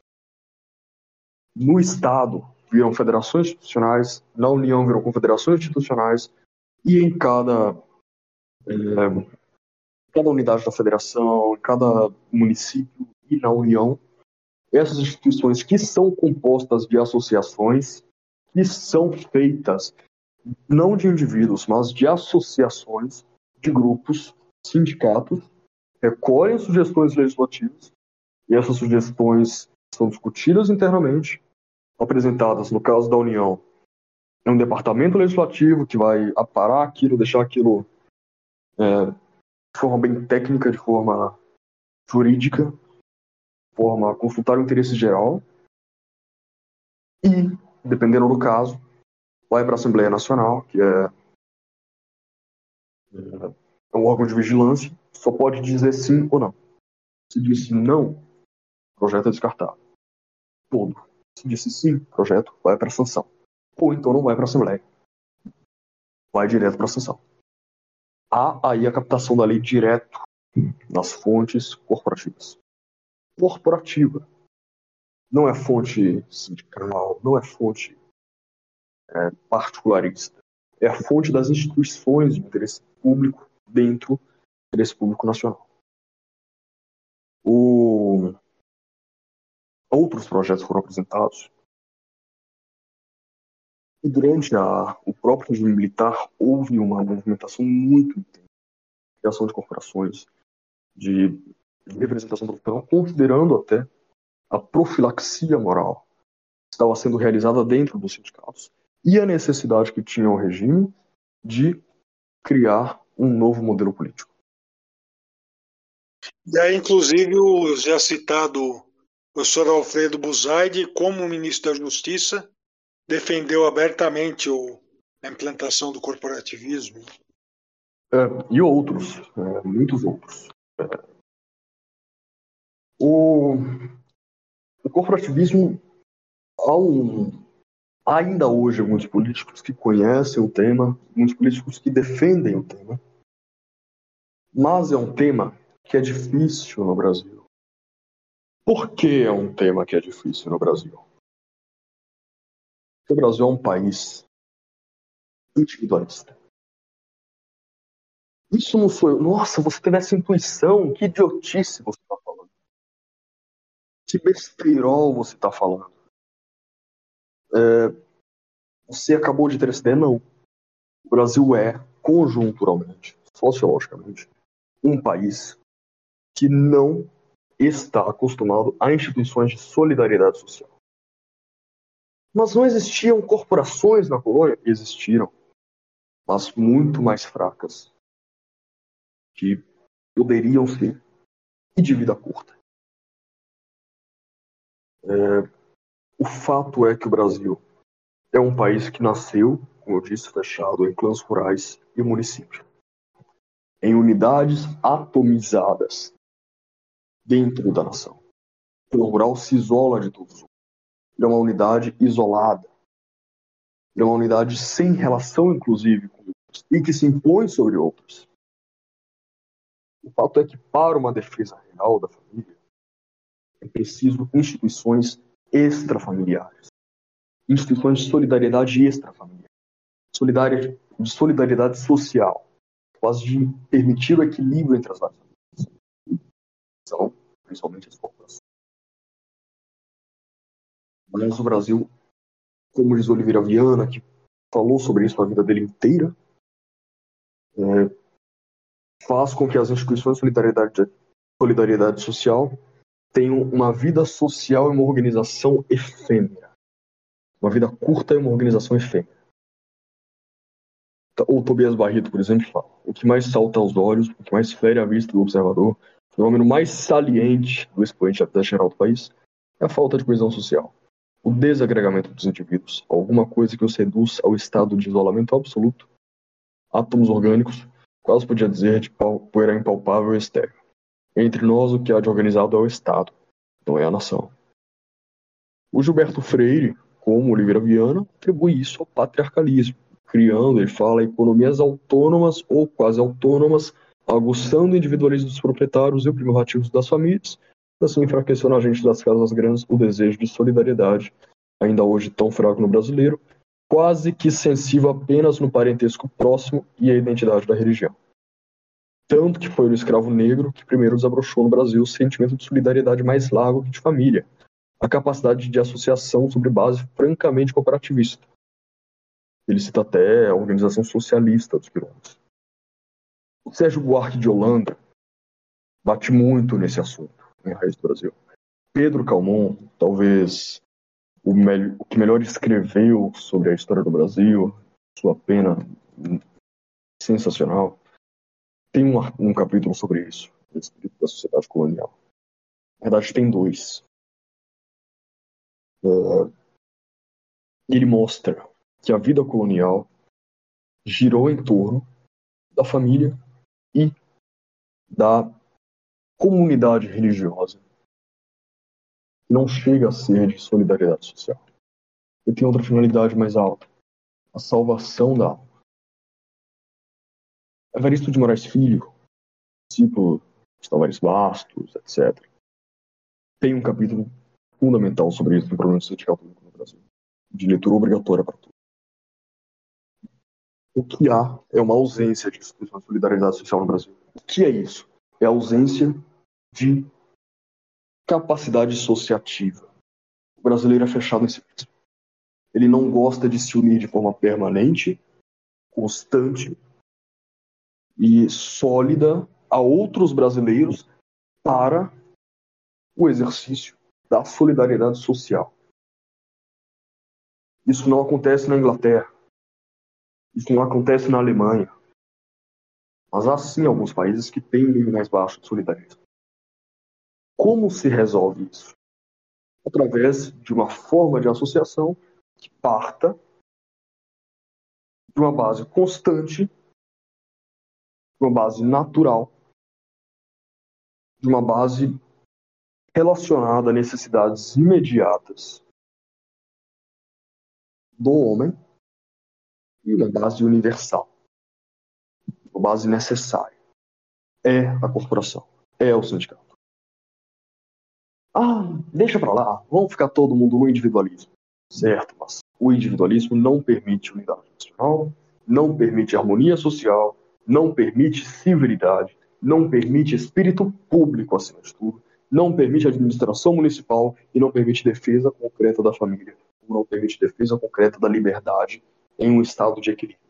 É preciso para a organização da sociedade, é preciso para a organização do Estado que haja o solidarismo não como doutrina política, não como sistema ou como movimento, como o Guilherme citou, referendo ao Padre Ávila, mas como hábito. Como hábito de servir ao bem comum. Como hábito de trabalhar junto aos outros. Como hábito de trabalhar em equipe por uma sociedade. Criando o espírito de serviço, o espírito de equipe. E Oliveira Viana conclui, e a será feita. Quando ele fala algo semelhante que eu falei. Problema de organização, problema de. O corporativismo é a única forma que temos no Brasil de criar o espírito de equipe, de permitir que haja em nós. Isso é muito importante. Isso é muito importante. O espírito. Pode haver políticos, pode haver eternamente eleição, mas não há opinião não há gestão. Não há honestidade quando não há espírito público. E não há espírito público onde não há como preparar o espírito público. Onde não há como criar o espírito público. Onde não há como criar a virtude política. Não temos como criar a virtude política no Brasil. Não temos como criar o espírito de equipe no Brasil. Não temos meios de exercício de uma vida pública, de uma vida política no Brasil fora do momento em que entramos na vida do Estado despreparados e prontos para desonestidade, prontos para a prática da desonestidade por falta de preparação, prontos para a incompetência, prontos para o não exercício da boa política, prontos para a corrupção e a demagogia que não houve preparo. É preciso preparar os cidadãos e os estadistas para o exercício da vida pública, para o exercício da vida social, para que não coloquem seu interesse particular acima do interesse do grupo nacional e para que trabalhem juntos e para que respeitem a autoridade, respeitem a hierarquia, sirvam ao bem comum. Como se dá isso? Família é fonte de muitas virtudes cívicas, mas a família é ainda ligada diretamente ao que é particular. A solidariedade social é extrafamiliar. Ela se define por ser extra-individual e extrafamiliar. O município é uma consciência política que está muito distante ainda da sua efetivação completa, sem que haja na vida municipal qualquer forma de exercício e preparação para o bem comum. E em qualquer município todos sabem o que significa pegar um povo individualista, colocá-lo para gerir os seus negócios. Todo mundo sabe. Precisamos então de uma forma, precisamos de... Não, não precisamos. Vamos desistir. Vamos ficar no nosso país, vamos aceitar tudo do jeito vamos aceitar tudo decaindo, vamos aceitar que não há solução para a construção. Do espírito público, não há solução para a construção da fronesis, não há solução para o rompimento com o individualismo secular e congênito do povo brasileiro, criado pelas suas condições sociais de formação, pela sua história, pelas suas condições geográficas de formação por uma série de fatores até mesmo hereditários. Não há solução. Então somos uma nação falida. Então somos uma nação que não tem mais o que fazer. Podemos dizer isso. Podemos nos afundar nisso, ficar para sempre nisso. E decidir que desistimos de nós mesmos. Ou podemos buscar a forma de colocar as pessoas para o bem colocar as pessoas para a equipe, colocar as pessoas para a solidariedade social, colocar as pessoas para a vida política, colocar as pessoas para servir a nação no seu dia a dia, o que fazem todo dia, o exercício do seu dever, o exercício da sua vida real e cotidiana e de forma constante, permanente. Só uma forma de fazer isso de modo vinculante, de modo obrigante, é pela profissão. A profissão é o elo do destino brasileiro. A profissão é o elo do destino brasileiro. A profissão é o elo da realização do Brasil que a igreja preconiza para todos os povos, em sua sabedoria infinita, como item da própria natureza, como item necessário à realização do homem, é o elo para a realização do nosso país, é o elo para a nossa realização coletiva enquanto povo e não unidade de pessoas dispersas umas contra as outras e prontas para se aproveitar da máquina pública e prontas para se aproveitar de tudo a nossa prontas para servir ao nosso redor, prontas para servir a um país prontas para servir ao bem comum e umas às outras. Através da educação. Só a profissão exerce. Só a associação fundada no trabalho pode exercer. Nenhuma outra instituição poderia. Ao mesmo tempo, todos sabemos que há um vácuo político no Brasil. Todos sabemos que o partido no Brasil ele não representa o interesse econômico. Ele não pode representar isso. Não representa o interesse profissional. E todos sabemos, o partido no Brasil é uma burocracia feita para e não que o corporativismo seja dentro da doutrina social da igreja 100% de partido. A doutrina social da igreja não é contra os partidos, mas o corporativismo implica a representação do grupo. E todos sabemos que o partido no Brasil é uma excrescência. E partido no Brasil é um aparato burocrático desligado de toda a vida produtiva da nação. Você vai agora a uma universidade, uma autoescola, um sindicato, em uma empresa. Você não verá ninguém falando, não agora, há três semanas atrás você não verá ninguém falando, eu vou votar no candidato do PL. E ele é de acordo com os meus princípios. Dentro de um Estado cristão, dentro de um Estado organizado de modo a atender à reta razão, as pessoas nem precisariam se preocupar com isso. Mas você verão, sim, isso de um modo nem sempre adequado, mas sempre impondo a voz da realidade bruta das coisas, impondo ao idealismo que se tome preocupação do que é real e do que é concreto na sociedade. Sempre verá muitas pessoas falando: eu vou votar nesse, em função do seu trabalho, em função da, da universidade, em função do ofício, em função da indústria, em função da sua atividade econômica, cultural, etc. É em função do seu interesse concreto e social dentro da comunidade. Todos estamos dispersos em uma massa, todos estamos descolados de nossos grupos, mas todos sentimos uma identidade a interesses são nossos. Mesmo que muitas vezes não estejamos organizados, mesmo que muitas vezes não prestemos atenção ao que está ao nosso redor e não nos dediquemos ao que está ao nosso redor, nós temos interesses concretos, temos interesses reais. E no Brasil, só o corporativismo pode permitir que o partido não monopolize para fins quase sempre imorais, para fins quase sempre ideológicos, quase sempre revolucionários, as classes, as classes econômicas, os grupos econômicos, as profissões, para que o partido pare de dividir os brasileiros usando o pivô do candidato. O pivô do candidato de grupo. Que não há um candidato que seja feito para a massa. Todo candidato é feito para um grupo. Todo candidato é feito pensando no grupo que irá atingir. Pensando na classe, no setor, etc. que irá atingir.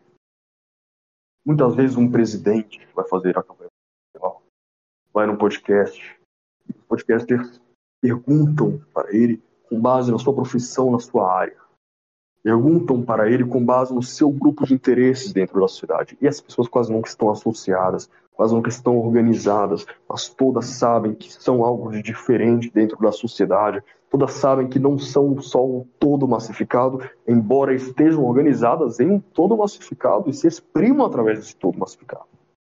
Porque o todo massificado é uma artificialidade. É uma abstração. A sociedade não se organiza desse modo. Ele é imposto desse modo para facilitar uma estratégia de domínio. Só o corporativismo é a solução, então, para a organização do Estado no Brasil. Como só o corporativismo é a solução para um vácuo todo sentido. Todo mundo concorda em alguma medida com uma ideia de representação profissional. Todo mundo concorda em alguma medida com a ideia de um, um grupo de pessoas se regulamentando a si mesmo todas as pessoas concordam com autorregulamentação dentro do interesse nacional. Concordam com a representação. Concordam com a expressão da sociedade instituições fortes.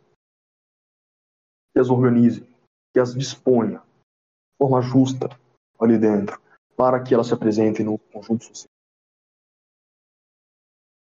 Todas as pessoas concordam. Por que não temos isso?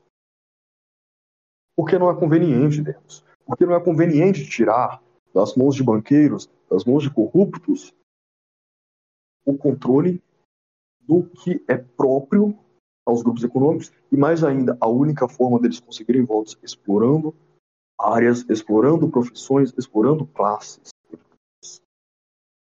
mandando e desmandando em tudo dentro Andando e desmandando em todas as áreas científicas, econômicas e profissionais. Não é conveniente. Mas todos sabem que é preciso. Todos sabem que falta algum modelo. Todos sabem que falta alguma instituição. Todos sabem que falta algum regime. E é o que Pio XII chamava de política sobre a base das profissões organizadas. Todos sabem que esse regime não é ideal. Todos sabem que o regime individualista que vemos não consegue concluir as aspirações do povo brasileiro. Não consegue atender de forma mínima. De forma mínima. Ou que o brasileiro entenda que seja paz, entenda que seja ideal, entenda que seja organização, entenda que seja progresso. Todos sabem disso. Mas o que se faz? O que se faz nessa situação? Então começam várias alternativas. Orçamento participativo, conselhos populares, autogestão, semipresidencialismo, parlamentarismo, tudo é solução. Todo modelo de governo econômico é solução. Todo modelo de organização da representação é solução. Tudo resolve. Tudo resolve, mas no fim nada resolve. Porque no fim nada mudou na psicologia individualista do povo brasileiro. Porque no fim nada mudou na organização do povo brasileiro de forma permanente. Porque no fim nada mudou em como o povo brasileiro se relaciona com o Estado no seu dia a dia de forma constante, de acordo com o seu dever. Porque no fim, o brasileiro também não mudou. E o Estado também não mudou. Estamos num círculo vicioso. Estamos vivendo. Algumas pessoas falam: não, vamos corrigir o sistema. Vamos corrigir o sistema de partidos. Vamos corrigir a forma como o sistema da democracia brasileira. É só a gente fazer isso, isso e isso. Estamos vivendo nesse sistema desde 1824. O primeiro partido no Brasil surgiu em 1836. Fazem 190 anos. Nós tentamos fazer tudo. Nós mudamos várias vezes a forma de voto. Nós mudamos várias vezes o processo eleitoral, mudamos várias vezes a forma de constituir partidos, a forma de captar votos, a forma de contar votos, a forma de dissolver partidos. O número de partidos, tudo já tentamos. Nós já tivemos todas as experiências em várias fases do nosso processo evolutivo em vários momentos do nosso desenvolvimento, em ápices, em decadências, em vários momentos da nossa vida social e política, sob várias formas de até Estado federativo, em várias formas de organização. Só uma conclusão foi tirada Só uma coisa foi concluída até hoje tudo que ouvimos e fizemos e vimos 190 anos em que existem partidos no Brasil, só temos uma conclusão até hoje: é que os partidos não funcionaram. É que a democracia brasileira não funcionou. O Estado brasileiro faliu. A forma como o povo se relaciona com o Estado faliu. O individualismo não deu certo. Nós fracassamos como Estado falta fazer, o que falta testar. Qual modelo falta ver se dá certo? Qual reforma falta ver se dá certo? Qual forma de governo a gente não conhece ainda? O que é para testar? O que, que falta para resolver o problema?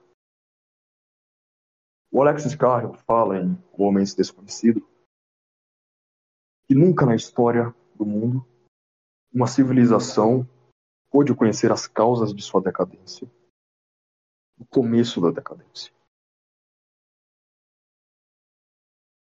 Como nós podemos hoje? O Brasil sabe as causas da sua decadência. O Brasil conhece sua psicologia. O Brasil estudou o que é o Brasil, estudou o problema do Brasil, estudou resolve o problema do Brasil. O Brasil sabe o que fazer. Nunca antes na história do mundo. Uma civilização pôde saber as causas da sua decadência. Nunca antes um país pôde saber com tanta precisão psicológica, sociológica, histórica, temporal, social, as causas da sua ruína, as causas do seu fracasso. Quem impede a solução? Quem impede que isso mude? Quem impede que uma estrutura corporativa, uma estrutura de exércitos de todas as forças da sociedade se imponha e faça ouvir sobre o Estado e vigie a vida nacional e vigie o Estado e mude a forma de captação de opinião e mude a forma como a nação vive e se organiza. Quem? Quem está impedindo? corporativismo, Guilherme, ele é um imperativo. Ele é um elo, não só da organização social de todos os povos, da doutrina social da igreja, da história de todas as civilizações e todos os estados pré-individualistas.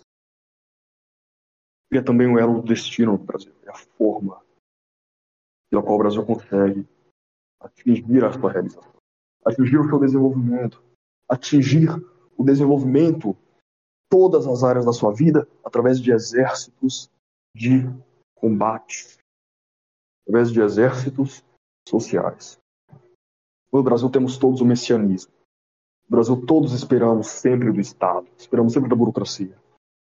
Estamos sempre à deriva, vendo o que, que vai acontecer e nos tirar dessa situação. O corporativismo é o inverso. É a única forma possível de que a própria sociedade se organize e esteja sempre em função de resolver seus interesses. Esteja sempre preferindo até afastar o Estado para que possa resolver os problemas da nação. Para que cada setor da nação houve um dia que houve o exército da borracha. Todos achamos lindo o exército da borracha. Preciso criar um exército do café. Preciso criar um exército da tecnologia preciso criarmos exército da educação, preciso criarmos exércitos para o desenvolvimento do país. E a doutrina social da igreja sabe como. Os papas sabem como. A história da Europa, história do Brasil sabe como. Pio XI, Pio XII sabem como. Rolando Souza Oliveira Viana sabe como. O Código Social de Malines sabe como, o que que falta, para que o Brasil também saiba. Muito bom, Matheus, Vitor. É, sem dúvida, ah, hoje ouvimos aí análises muito profundas né, sobre a realidade política e histórica do Brasil. Né? Eu gostaria de agradecê-los pela exposição.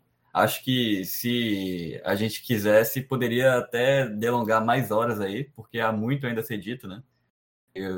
corporativismo aí é inevitável. É, eu mesmo deixei coisas. de falar do, do, corporativismo em Portugal, por exemplo, ia falar ainda mais sobre a Áustria, né, mas no fim nem deu. Né? Ele ficou um pouco extenso, mas sem dúvida aí ainda havia muito para se dizer, né? Ainda mais contando que o corporativismo tangencia coisas muito interessantes, né? Que caberiam até outros podcasts só para tratar delas, como por exemplo o distributismo ou a própria doutrina social da igreja. Né? Então, gostaria de, de agradecê-los. Vamos colocar na descrição aí a, algumas obras citadas, né?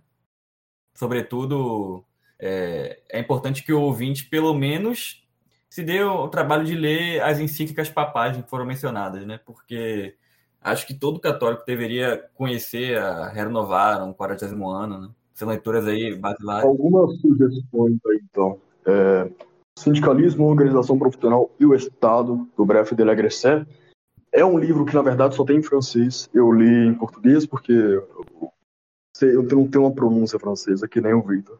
Sempre me corrige. O Século do Corporativismo, de Mihail Manuelesco, que é uma das, vamos dizer, das bases do regime corporativo. O ele é Estado Corporativo de Joaquim Aspiaço também. É o Estado Corporativo do Aspiaço. O Padre Aspiaço, a última edição, salvo engano, é de, é, é de 52. Esse livro, junto do Manolesco, são a base de tudo que diga respeito ao regime corporativo. O, o do Aspiaço é fenomenal. É um livro que deve ser lido. E o do Manuelesco, ele não era um autor católico, ele é um autor com muitos erros, ele é um autor muito esquisito em alguns aspectos mas não é um autor cheio de coisas para ensinar. E, por último, o... É, para um, uma nova ordem social cristã do ator do Pan, há outros livros, esse em francês e espanhol. Tem também a Corporação de João Manuel Cortes é, Pinto. Com certeza. Esse é uma das bases de todo estudo que deve ser feito. Mas eu não vou citar mais. Esse do Cortes Pinto. O próprio conceito de valor e preço de Félix Contreras Rodrigues também é muito bom. Porque é um livro de economia. É o maior livro mais extenso, mais sistemático, mais profundo, já escrito em toda a história da humanidade sobre o problema central da economia, sobre a maior questão econômica, que é o valor e o preço. Nunca foi escrito um livro como esse. É um livro católico, um livro tradicionalista, um livro monárquico, um livro católico, né? já falei católico, um livro corporativista. É, mas não fala diretamente da corporação, embora conclua afirmando que só o regime corporativo pode assegurar o justo preço na sociedade. O justo preço é um conceito tomista. Conceito Fala sobre a economia corporativa. É. Eu não vou citar ele, é porque eu acho que até para o cara ler é muito difícil. É muito difícil. É um livro muito grande. Tenho ele aqui. É um livro pesado. Pesado é a palavra certa. É, tem outras obras como o Manual de Economia Política de Dino Arias, né, o La Doctrine Corporative de Jacques Valdour. O, o, do Gino, o Dino Arias tem muita coisa importante a ser lida. Ele tem também o Corso de Economia Política Corporativa, do, do próprio Dino Arias. Eu, eu acho que, fora esse último aí, um estar mais vai só confundir pessoas que vão se interessar pelo tema, que é um tema amplo, é um tema. Eu lembro, salvo engano, o Felipe, um grande amigo nosso, dono, é a pessoa que mais se dedicou a digitalizar livros voltados a tema nacionalismo, tradicionalismo, etc., no mundo, talvez até hoje. Eu não lembro qual livro ele comprou, acho que de Barthelemy, mas eu lembro que ele tinha uma bibliografia para estudo sobre corporativismo. Eram 600 páginas de bibliografia. Nossa. Só de bibliografia. Com certeza, Fábio. Então aí, só desse pequeno trecho aí, contando todas as outras recomendações do decorrer do podcast, sem dúvida aí o ouvinte que tiver o interesse, era muito material, né? E hoje na internet é muito possível de achar vários drives aí coletâneas com arquivos para esses livros. Então, é, finalizando aqui, gostaria de agradecê-los novamente. Foi um excelente episódio, né? Muita informação, sem dúvida. É, caberiam, como eu disse, até mais horas e até outros podcasts derivados deste. Mas acredito que satisfez muito bem, né? Quem não tinha a menor ideia do que era cooperativismo, agora com certeza tem, e quem já tinha alguma noção, com sem dúvida em alguma medida, conseguiu aprofundá-la. Né? Então, fica aí o agradecimento e espero poder contar com vocês aí no futuro. Uma honra participar. Digo mesmo, foi uma grande honra e espero participar de outros, né? foi muito bom. Muito bom. Salve Maria, boa noite. Salve Maria. Salve Maria, viva Cristo Rei.